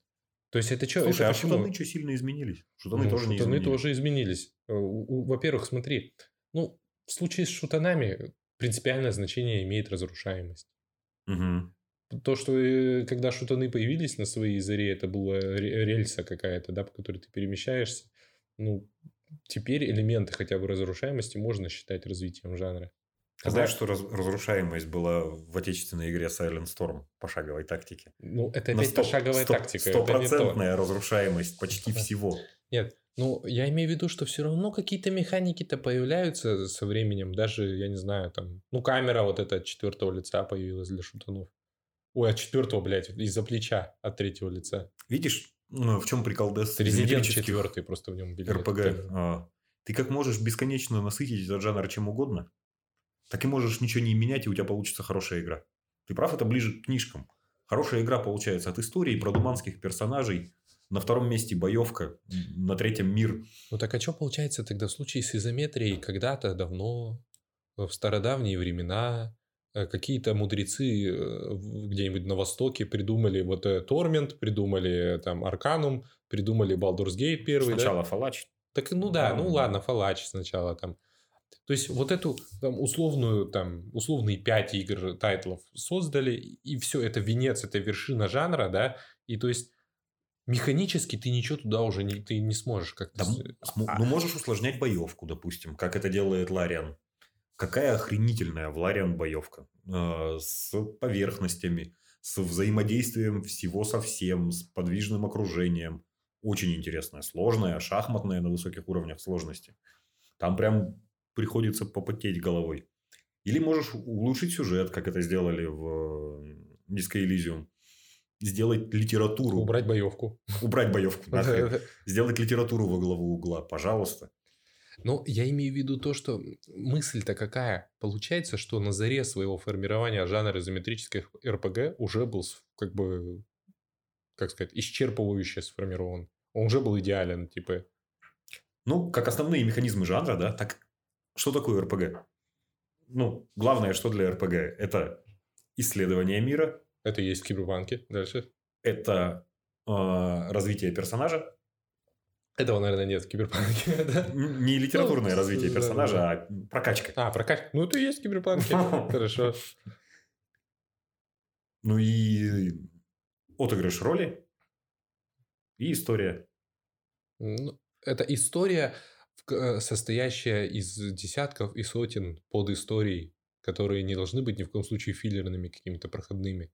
Это должно Ну, быть история. Для хорошей игры, да, да, да.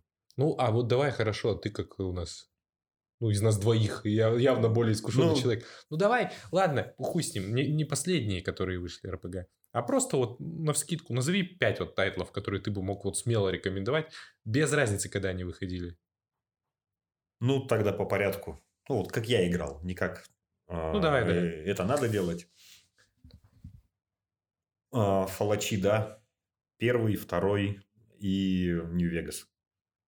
С натяжкой, с натяжкой четвертый. А, А это все-таки РПГ, это не шутан, э, как бы, который маскируется под РПГ. Ну, в четвертом они пытались что-то сделать хорошее, не все получилось. Свитки, однозначно, да. А, свитки Моровинд за счет вот этой безумно крутой а, магической именно системы, которая позволяла делать все. Купил кольцо, блядь, медное, зачаровал, если умеешь, там, типа, если есть навыки, с какими-нибудь любыми заклинаниями. Кольцо левитации, там, или кольцо м, акробатики, кольцо, блядь, броска противника на 5 метров. Ну, если вдруг тебе в голову придется чем-то это сделать. Развлекайся как хочешь. Очень крутая была история. Но а, игра была недружелюбна, пиздец. Все это надо было разбираться самому. Все это было непривычно, так очень сложно. Но это прощается. Дальше. А, ну, соответственно, Morrowind и Skyrim. А, Скорее, блядь, ненавижу просто. Skyrim потрясно классный мир. А, Ну, тут он классный. Он красивый визуально, он а, интересный, как бы, ну, вот этот северный материк, а, ну, Я заигрывание с викингами немножечко, оккупация римлянами условными, да, ну, прикольно это. Я вот вспоминаю Обливион, он был гораздо более какой-то разнообразный, что ли. Там была и снежная локация, там были и иные какие-то сезонные вариации. Ну, Ну, Skyrim подкупает, он свежее, он визуально... да, его издают каждый год, блядь, в каком-нибудь новом Зачем-то, блядь, в том числе. в 108 раз. Ну и хрен с ним, ладно. А, дальше 5 тайлов. 5 тайтлов. Mass Effect. А, второй Mass Effect вообще одна из лучших Я соглашусь, партийных. РПГшек. А, Dragon Age первый. С натяжкой второй. Inquisition, к сожалению, обос- обосрались.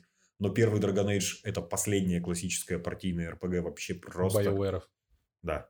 BioWare, да, Да. естественно.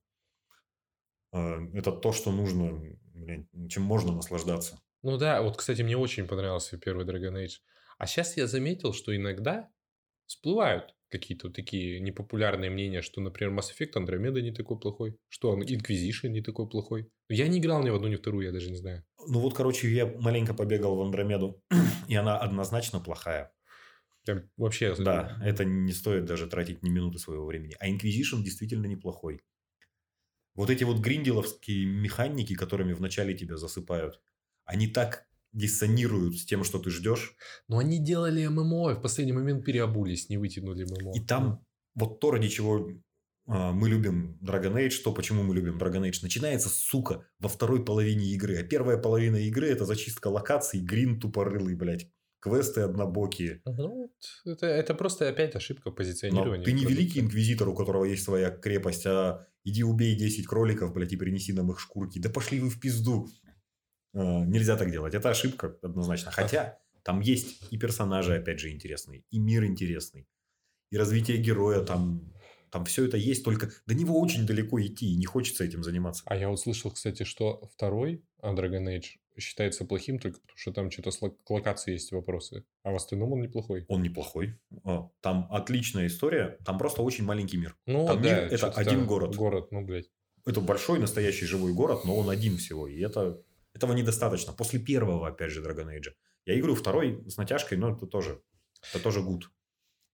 Что дальше? Какие большие серии? Которы оба два однозначно, да.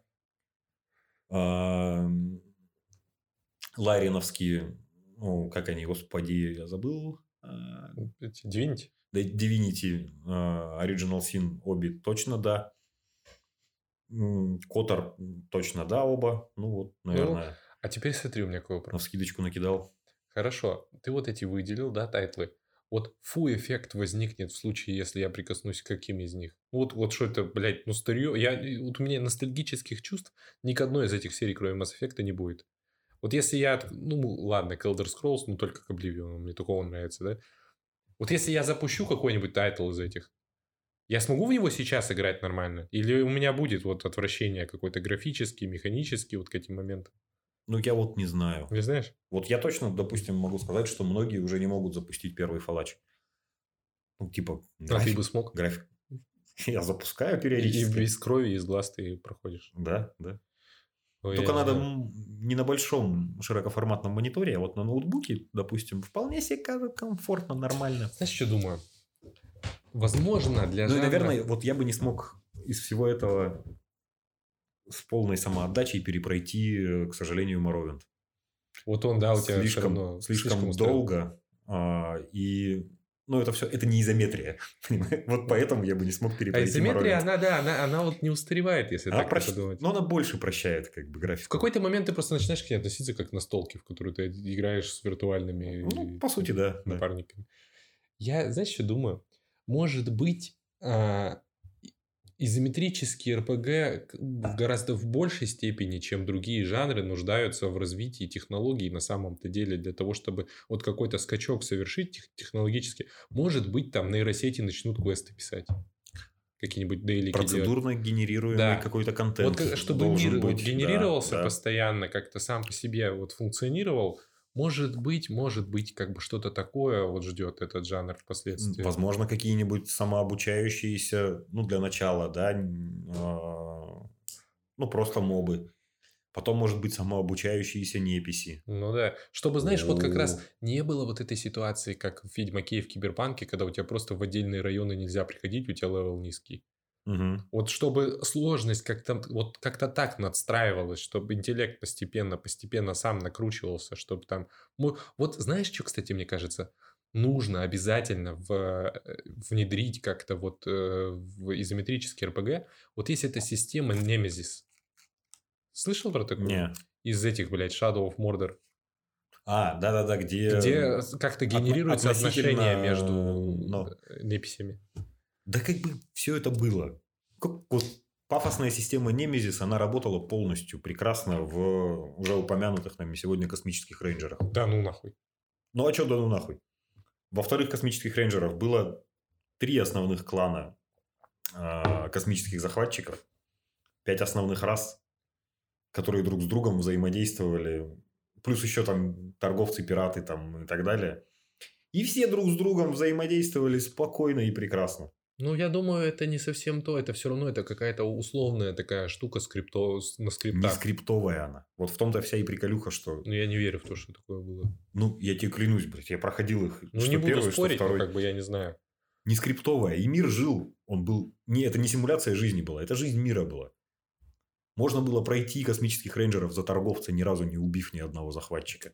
Вот знаешь, все-таки есть одна РПГ изометрическая, и то можно ли ее так назвать, я даже вообще не знаю, можно, нельзя. Это Fire Emblem японская. Э, Но я вот прекрасно понимаю, что ее вообще и советовать кому-то нельзя, потому что, ну, блядь, кто будет на сви- кто, кто пойдет купить себе Switch из наших 15 слушателей и будет играть в Fire Emblem? Ну да. Еще и full, full English, как бы это тоже не, не- не всем понравится. Но вот она проклюнулась где-то. Просто там я опять столкнулся с теми проблемами, с которыми я вот именно в изометрии периодически сталкиваюсь. Когда ты играешь, играешь, у тебя все хорошо получается, а в какой-то момент ты понимаешь, что ты ушел просто как-то ты, видимо, прокачивался изначально неправильно, и ты пришел к тупику какому-то уже. И, я, и ты сидишь и деморализованный, и ты уже ничего не переиграешь, не переделаешь, ничего не изменишь. Я тебе рассказывал, как я в первом фалаче... Я, по-моему, рассказывал в самом первом выпуске, а мы его выложили, да? Да? То, что я не знал, как играть в фалач и Ну, вообще ну, не ну, прокачивался. говорил, да. Какая, блядь, сложная игра, сука. Вот как-то Fire Emblem, наверное, вот единственная, которая во мне как-то откликнулась. А что, кстати, ты в японские ролевые игры вообще, да, не играл? Вообще Это ни же не особая, сорт. какая-то, да. А у меня вообще к японщине вот Ну, тебе надо попробовать неправильно, не, Вова. неправильно, предвзято, некорректно. Вот я тебе рекомендую просто новую Якудзу. Ее еще и перевели зачем-то на русский, тоже большие вопросы. Вот, вот это партийная РПГ, спортивной боев... с этой спортивной боевкой. Тактика, все дела, там прям Вот. персонажи. Я сейчас ностальгически потихонечку в свободное время поигрываю в Total War старые. Я маленько побегал в Empire, почти прошел там одну компашку, потом бросил, потому что наскучило немножко. А, вот Атиллу поставил, маленько побегаю в Атиллу. И следующим шагом будет э, все-таки Сёгун второй. Ты а, хочешь попробовать опять в японскую вот эту по, тему? Да, да, да, я ну, к этому и вспомнил. Потому что я первый раз поставил отличный Total War, отличная игра. Но, сука, блядь, ну вот эти вся сакура цветущая в меню, ну идите нахуй вы, блядь. Это, э, знаешь, я тут играю в последнее время в Цусиму. Из всего, я во все играл практически, что выходило под брендом PlayStation, потому что это как бы знак качества. Но вот у них вышло две последних ласточки на, на поколении, на четверке, да?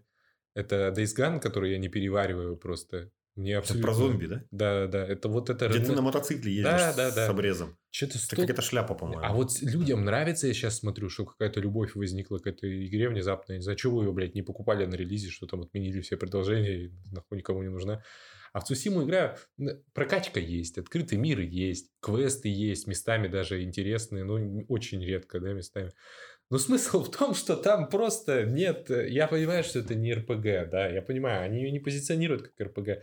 Но там есть такие моменты, когда вот напрашивается выбор пощадить там какого-нибудь черта, да, или казнить его там. То есть это же самурайские вопросы такие, типа как. Ну там же это типа важно. Они не дают тебе выбрать ничего, просто герой сам принимает решение. Все, там диалогов нет, ничего нет. Ты просто слушаешь все, что тебе говорят, ты даже, блядь, промотать это не можешь. Угу. Ну, блядь. Цусима, я не знаю, зачем я вообще ее вспомнил, видимо, на фоне вот э, волны вот этой японской, да, она похожа на Зельду, которую тоже однозначно нельзя назвать РПГ. Тоже как, ну, вот игра в песочницу. Ну, Цусима кайфовая, многие, ну, типа, я тебя спрашиваю, я не утверждаю. Цусима, она, знаешь, какая? Это абсолютно посредственная игра, которая вот если ты в нее не играешь, она тебя всем отталкивает. Все, что в ней есть, в ней отталкивающий, раздражающий главный персонаж. В ней правила мира э, какие-то абсурдные. Просто, понимаешь, вот тебе, вот, по крайней мере, первую, первую половину игры все тебе в голову вбивают Дин, там, типа, ты что делаешь? Стелс – это не самурайская тема. И там даже игра прикольно реагирует, если ты по стелсу проходишь, лагеря зачищаешь, там идет дождь и пасмурная погода везде. Угу. А если ты проходишь в открытую, там солнечно везде. Ну, правильно. Типа, ну, какая-то, какая-то... Фор... форма кармы какая-то такая. То есть, но когда ты начинаешь играть в Цусиму, от нее практически оторваться невозможно, потому что в ней вот эти механики друг к другу так прилеплены, что ты они, то есть игра старается держать тебя у экрана как можно дольше. Там говорят, там какие-то хокку надо писать. Там такое. надо писать хокку. Там надо... Как, там реализовано написание хокку? Смотри, короче, находишь, что там есть несколько видов активностей на локациях. Вот можно встретить лисичку, это вот активность такая. Бежишь за лисичкой. Вот это вот япончина пиздец она сложно воспринимается. Она тебя к алтарю приводит, лисьему алтарю. Ты там молишься, тебе бам, какой-то баф. Типа, ну, там прокачка идет. А другой вид активности, птичку желтую ты видишь. И, и Дзин, вот этот главный герой, он комментирует. Эти птицы летают очень высоко. Они знают Сусиму лучше меня, я пойду за ней. И знаешь, и крестьяне какие-то говорят, я видел желтую птицу, Дзин. И если бы я был самураем, как ты, я бы обязательно пошел за ней. Один такой говорит, там могут быть опасности, лучше не ходи, я сам схожу за птицей, типа. И вот одна из таких э, активностей – это хоку. Блять, вот звучит тупо, но реализовано как? Садишься где-нибудь. Это же специально живописные места выбираются какие-то вот mm, для всей этой истории. Вот э, в Хоку три строчки, правильно? Угу. И у тебя, соответственно, всегда выбор из трех реплик. Ты берешь камеру, крутишь, и, например, ты там сел под деревом, ты можешь на вершину дерева, на корни или на само дерево посмотреть, да? И в зависимости от этого подбирается какая-то строчка. Знаешь, там типа, а, вот у меня было какое там хоку, я его наизусть не помню, да, но первая строчка была какая. Там дерево такое пожелтевшее, типа, знаешь, он такой, а, что-то там, золотой храм высится чем-нибудь там, знаешь, вот так вот, mm-hmm. типа. То есть, ну, как-то вот обыгрывает все это дело. Потом у тебя вторая строчка. Ты опять камеру там в другое место передвигаешь, там на прудик какой-нибудь, на, на облака, еще куда-то. И он тоже в зависимости от этого подбирает какое-то выражение. И все, и по итогу получается хоку. Ну, это как будто бы такой суррогат чего-то, хоть ну, пойми чего, я не знаю. Это, это, это работает. Что, ну, знаешь, я думаю, если на платину закрывать Сусиму и все 50 хокуз написать, то тебя начнет тошнить под конец. Однозначно. Но когда ты первые две, там, три пишешь, ну, это, это, это круто сделано. Хуйня. Там есть горячие источники. Вот э, в Death Stranding тоже есть горячие источники. Там в них просто герой залезает, у него восстанавливается выносливость, и он вылазит. Да? А в Цусиме можно размышлять в горячем источнике. То есть самурай садится туда, этот Дин, и у тебя, знаешь, варианты, о чем поразмышлять. И вот у меня были варианты там, папа, но я игнорировал его постоянно там. Ну, просто я знаю, что там DLC будет, что-то с отцом связано, нахуй мне сейчас это надо. Матушка вот был вариант, там можно выбрать. Госпожа там Сакато какая-нибудь можно выбрать, поразмышлять. Желтые птицы можно выбрать, поразмышлять. Там нет карты в Цусиме. Ну, э, навигатора. Есть карта большая, острая, ты можешь ее открыть. Вместо навигатора используется природа Цусимы. То есть вот ты не знаешь, куда тебе идти, да, например? Ну, Иди, ты метку... куда дует ветер. Да. Ты берешь по джойстику, проводишь, и дуновение ветра, всякие лепестки летят в эту сторону, короче, и все, и ты идешь туда. Очень прикольно. Вот я бы рекомендовал тебе, как ненавистнику японской культуры, попробовать Я не ненавистник, я просто вот, ну, чуждая она мне, я не понимаю, но, но... Не, не трогает меня вообще, вот мимо меня проходит. Я, я бы вообще, я бы настоял на том, чтобы сделать отдельный выпуск про аниме и там про мангу мы бы могли с тобой поговорить. Вообще про вот это азиатское все, да. Но ты, наверное, не согласишься. Я тебе просто вот рекомендую. У тебя сложности с японщиной, но так как мы в этом выпуске говорим про видеоигры и про РПГ, это якудзу попробовать. Просто mm-hmm. попробовать на распродаже какой-нибудь или там он э, другими способами ДПК. Типа, и если будет распродажа тоже, там, ну, как бы какой-то вариант, просто взять для именно эстетического какого-то вот э, входа в культуру Цусиму. Но я слышал, и ты, может, меня тоже поправишь, что вот э, эпоха завоевания монголами Цусимы, на тот момент катан не было. Да черт его знает. Вот вроде как такая тема, что не было катан на тот момент, и вообще вот этого самурайской культуры в том виде, в каком она вот в Цусиме представлена, что вроде как не, не, не было такой а вот истории. самурайской культуры, возможно, и не было. Вот, видишь? А ей, аж прям, ей же в Японии вот этой игре, там им же дали вот этим разработчикам какую-то премию. Япон, Япония дала им какую-то премию там за вклад в японскую культуру что-то какой-то странный вклад-то, если там кота не было, его просто взяли и вывернули на какую-то наизнанку как-то все это дело, не знаю. Слушай, ну тогда создатели Total War да, должны были про проклясть, какую-нибудь антипремию им дать. Просто, знаешь... Потому что в Сёгуне, в, в DLC-шке Fall of Samurai, это эпоха, когда, а, даже помню, как его зовут. Огнестрел появился. Когда приплыл к берегам Японии такой джентльмен, его звали Коммодор Мэтью Перри. Это этот, что ли? А, нет, это не этот, что ли. А, или Кэрри. Кэрри, наверное, Кэрри. Ну, не суть. Но точно у него Коммодор это звание а, американское. И он открыл Японию для мира. Каким способом? У него был 32-пушечный фрегат, а у японцев на тот момент не было огнестрельного оружия вообще и легким, ненавязчивым артобстрелом по прибрежным городам. Объяснил, кто папа. Да, да, да. Он сказал, что типа, ну вот. Что делаете-то? У вас там вот эти много, там, кораблики, там, джонки ваши там плавают. А вот у меня 32-пушечный фрегат. Поэтому давайте дружить и торговать. Знаешь, про Цусиму я тебе еще вот буквально один момент. Там есть еще какая активность. Там можно прокачивать. Ну, я, блядь, даже не помню, что там от этого прокачивается, но ты по карте можешь находить такие стойки из бамбука. И на них как бы нужно совершать вот этот рубящий удар катаной. Я такой увлекательной и изобретательной мини-игры не видел в играх очень давно. Смотри, как это делается. Ты подходишь к стойке, там три бамбуковых стебля, да? Соответственно, тебе надо запомнить три кнопки в каком... и нажать их все, да? Ну, например, там, э, там квадрат, треугольник, круг, да? Угу. Но нажать ты их должен одна за другой сразу. А когда ты начинаешь нажимать первую, они все пропадают. Ну, ты их не видишь. Угу. Понимаешь прикол? No, no. То есть ты э, раз отрепетировал пальцем, просто посмотрел, как это нажать, тык-тык-тык нажал. Так вот, для того, чтобы проходить такие испытания, нужно 7 стеблей срубать.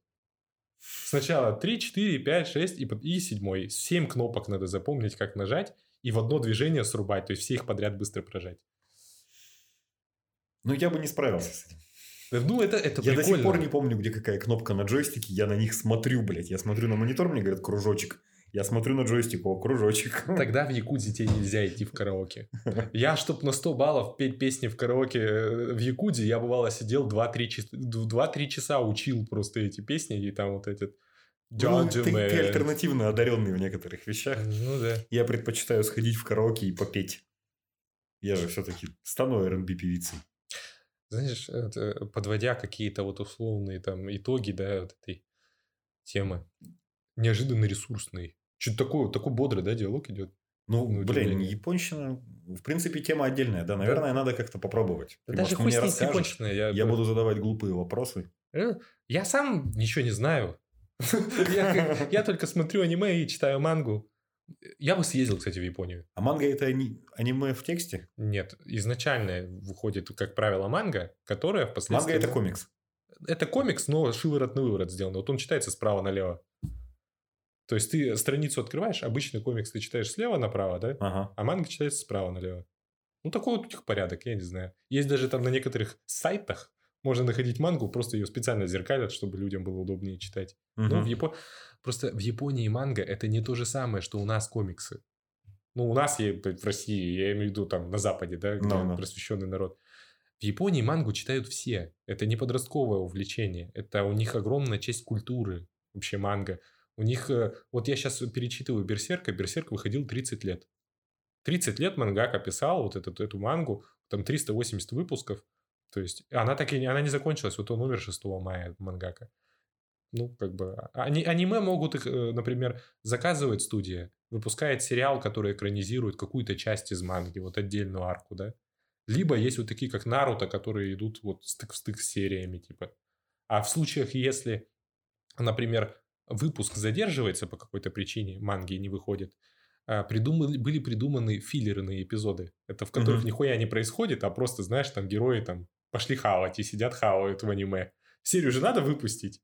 Типа, ну, то есть, Какая, блядь, безумная страна. даже в этом мире можно найти именно те жемчужины, которые вот людям, которые вообще никак не погружены ни в аниме, ни в Как мангу, эти люди раком-то поставили пол Азии? Я так понимаю, они просто отмороженные. Вот я думаю, в этом дело, что им просто похуй как бы. Я слышал же про этого Хиро Аноду, который партизанил? который партизанил Ну, там ну. сколько-то и вообще невменяемый был. Ему говорят, война кончилась, брат, выйди, все. Надо... Так он вышел же, когда только 90-летнего деда, его командира, который ему отдал приказ воевать в этом лесу, там сколько-то 40 Мгм. лет назад, его привезли, он сказал там, Хиро, хватит, выходи. Остановись. Он вышел, и он ту же самую винтовку сдал, которую ему тогда выдали в идеальном состоянии. Что такое? Что за культура-то такая у них? Я по-другому хотел вообще закончить, ну, не закончить, а Как мы подвести. ушли с РПГшек Да, на японскую Чарующая, тему. ну, она чарующая. Она, Хорошо, просто- она хорошо. чарует. Вот если бы у нас Восток был более открыт, мне кажется, вот я бы с удовольствием посмотрел, что там из себя представляет восточная культура. Мне кажется, там тоже... Ну, я имею в виду восточную, это вот Ближний Восток, вот эти вот... Ну, в смысле, исламскую. Ну, да. Ну, я думаю, нихуя там такого нету в видеоигровом мире про вот эту культуру такого. Видеоигровом, к сожалению, нету, да. Они... Они не очень хотят, Мгм. видимо, чтобы их культуру кто-то вот так со стороны смотрел. Ну, это их дело. Слушай, про Восток надо как минимум почитать э, про Хаджуна Среддина. Я вот с удивлением узнал, что ты не знаешь. До пять столбов мудрости надо почитать этого, блядь, Т.Р. Лоуренса. Начни с Хаджина Среддина. Это прекраснейший персонаж. Вот он квинтэссенция сказочного Востока. Я только Алладина смотрел. Аладдин близок к нему. Ну, чуть-чуть. Знаешь, вот мне кажется, что все-таки мне очень нравится с тобой разговаривать. Я бы так и сидел. Мы сейчас, Запизделись уже. мы сейчас не сидим в одном кабинете, поэтому Ну. для нас вот такие редкие встречи, они пьянят, они, они вводят просто в какой-то ступор вот этим. А, а, Как бальзам на душу ложится, знаешь, дело вообще очень приятно. Так бы он и продолжался, и продолжался. Но вот если брать жанры, мне кажется, на удивление говна в изометрических РПГ меньше, чем в других жанрах. Это Не же замечал жанр такого? фанатиков. Вот, вот. Он коммерчески менее успешный однозначно, чем коридорный шутан. Но при этом он доступен а, для производства. То есть да, да. фанатик может сесть и заморочиться над РПГ, если их таких пятеро хотя бы сидит. Ну, так, так Но так пятеро фанатиков шутер не сделают, мне кажется. Ну, насчет этого не, знаю, как бы. Но примеров дофига. Вот у нас бум русских изометрических РПГ, да. В этом году вышло э, в сентябре, октябре, там, начале декабря три игры, все три неплохие. Так, это Ins- InScale, Encased, InCase, да-да-да. да-да-да, которая под, под куполом-то. Мгм. Это Подфиндер. Ну, Так, и там? Подфиндер издатель не русский, но как бы Ну, пацаны-то все равно, ну, да, да. пацаны-то наши. И что-то еще я забыл. Блин. И Black Book. Ну, Black Book не изометрическая, но, Но все-таки всё-таки RPG. RPG. Да. Причем все такие разные, в принципе. Я так понимаю, на довольно высоком уровне сделаны качественно. Не стыдные совершенно. Да, везде просвечивает нехватка бюджета. Инкейс, я вообще слышал, его что-то делали хуй тучу лет. Там как-то А там, вот там, вот там делали. реально три человека его делали. Я просто давным-давно еще смотрел выпуск подкаста Disgusting Man с чуваком, который вроде как... э, Это его студия делала, и он еще тогда рассказывал о том, что да, это не делают. Как бы вот он и курировал этот продукт, потому что он пиздец какой фанат изометрических игр. А это вообще вот типичная ам, игра мечты для постсоветского потребителя. Там есть Сталкер, там есть Фалач, там есть Готика. Вот это, это все, что нужно. Собери, то есть вот он сделал конструкт какой-то идейно и сделал в нем игру, где есть элементы этих всех трех штук. И это, блин, да. Ну, вот ты знаешь, хочется все-таки, вот э, как-то хочется, я думаю, что у меня это связано с тем, что хочется быть умным. А для меня изометрические игры все-таки ассоциируются с интеллектом. В большей степени. Ну, я не говорю, что игроки в шутаны тупые, потому что, ну, блядь, я проходил Max Payne 3 на хардкоре. Ты умираешь там с одной пули. А нет, с двух, по-моему. И там вообще нету у тебя этих пейнкиллеров, ничего нету. Я проходил, как бы я фанат шутеров. Но, как бы, вот культура чтения, при том, что литература из обыденной жизни человека, это сейчас, мне кажется, современного выходит постепенно, вот могут вот эту потребность в пище для ума компенсировать изометрические игры с хорошим текстом. Хочу как-то все-таки прикоснуться. Ну, блядь, вот не получается, не получается. Может, все-таки какой-то по- подвернется вот сеттинг, я не знаю. Может, смогу в Elysium как-то все-таки продвинуться. Не знаю. Ну, может быть, да, влюбиться в мир – это вот твой вариант. Ну, А, И ну, это или не мир, в который мир. ты изначально... Хотя, если ты изначально влюблен, ты его задрочил уже от и до, и будешь там косяки искать, а не наслаждаться. Ну, вот я Есть у тебя даже... такая черта характера. В плане Disco Elysium я вот могу сказать, что все-таки мне я понимаю то, что это вселенная, и вот этот город, да, что это кру- круто написано. Это не в моем вкусе. Ну, Shadowrun я понимаю, что концептуально круто. И вроде как даже в моем вкусе. Но там эти всякие вот фэнтезийные повороты. Я ненавижу фэнтези просто. Не- не- А если я ненавижу фэнтези, то изометрический РПГ это вообще почти не мой жанр в таком случае. Потому что они почти все, блядь, фэнтезийные. Да брось ты. Ну, я... ну, Mass Effect только. Ну, Mass Effect не изометрическая. Ну, ой, фу, блядь. Ну, вообще. А что тогда из изометрии? Ну, космические рейнджеры, ну, там фу, эффект будет. Ну, Фалач. Флэш постапокалипсис тоже не люблю. А, пост- постапак тоже не любишь? Нет. Только какие-то э, совсем редкие разновидности. Ну, это основные жанры. Вот, вот, видишь. А вот я бы хотел... А почему вот нельзя... А я слышал, кстати, что есть какая-то Empire of Sin изометрическая. Но я даже вообще геймплей не видел. Скучна. Про гангста, да? Скучна. м, Скучен мир, скучные персонажи, к сожалению. Если кто-то Сеттинг интересен. из наших слушателей проникнется вот, этой, вот этим моим состоянием и сделает для меня хорошую, качественную игру, качественный текст про э, разборки э, банд э, в России в 90-е. Я с удовольствием такую игру пройду. Вот там, знаете, чтобы были какие-нибудь такие криминальные авторитеты, как боссы, там, чтобы на красноречии можно было пройти, а не только вот с боевкой.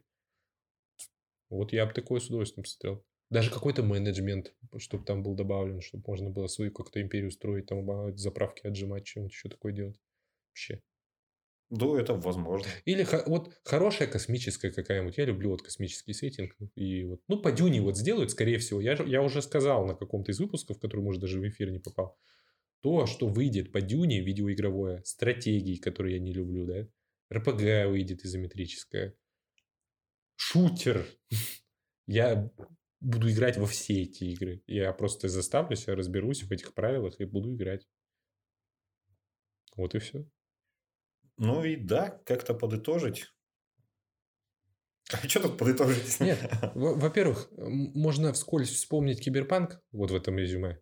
Потому что продукт по-настоящему... Мы с него все-таки начали, да? Мгм. Продукт по-настоящему спорный, продукт неоднозначный, продукт, который может по-настоящему увлечь благодарного пользователя, человека, который будет мотивирован увлечься. и которому близка культура э, самого, собственно, киберпанка как жанра, который что-то о ней знает, да, вот об этой культуре. Я не говорю, что нужно там литературу всю классическую прочитать, да, киберпанковую, но если вы там хотя бы основные термины знаете. То есть, ну вот. А что касается технического состояния, ну я говорю, платина, платиновый трофей, все проходится. При том, что они за год ничего толком не сделали. В общем-то, если вот так вот уж совсем откровенно говорить. И на релизе он была игра пройденная, тоже никаких фатальных багов я не видел. Да, это ладно, это мы уже обсудили. А касаемо жанров, ну вот видишь, мы с тобой к чему подошли? Ну вот в контексте разговора об изометрии.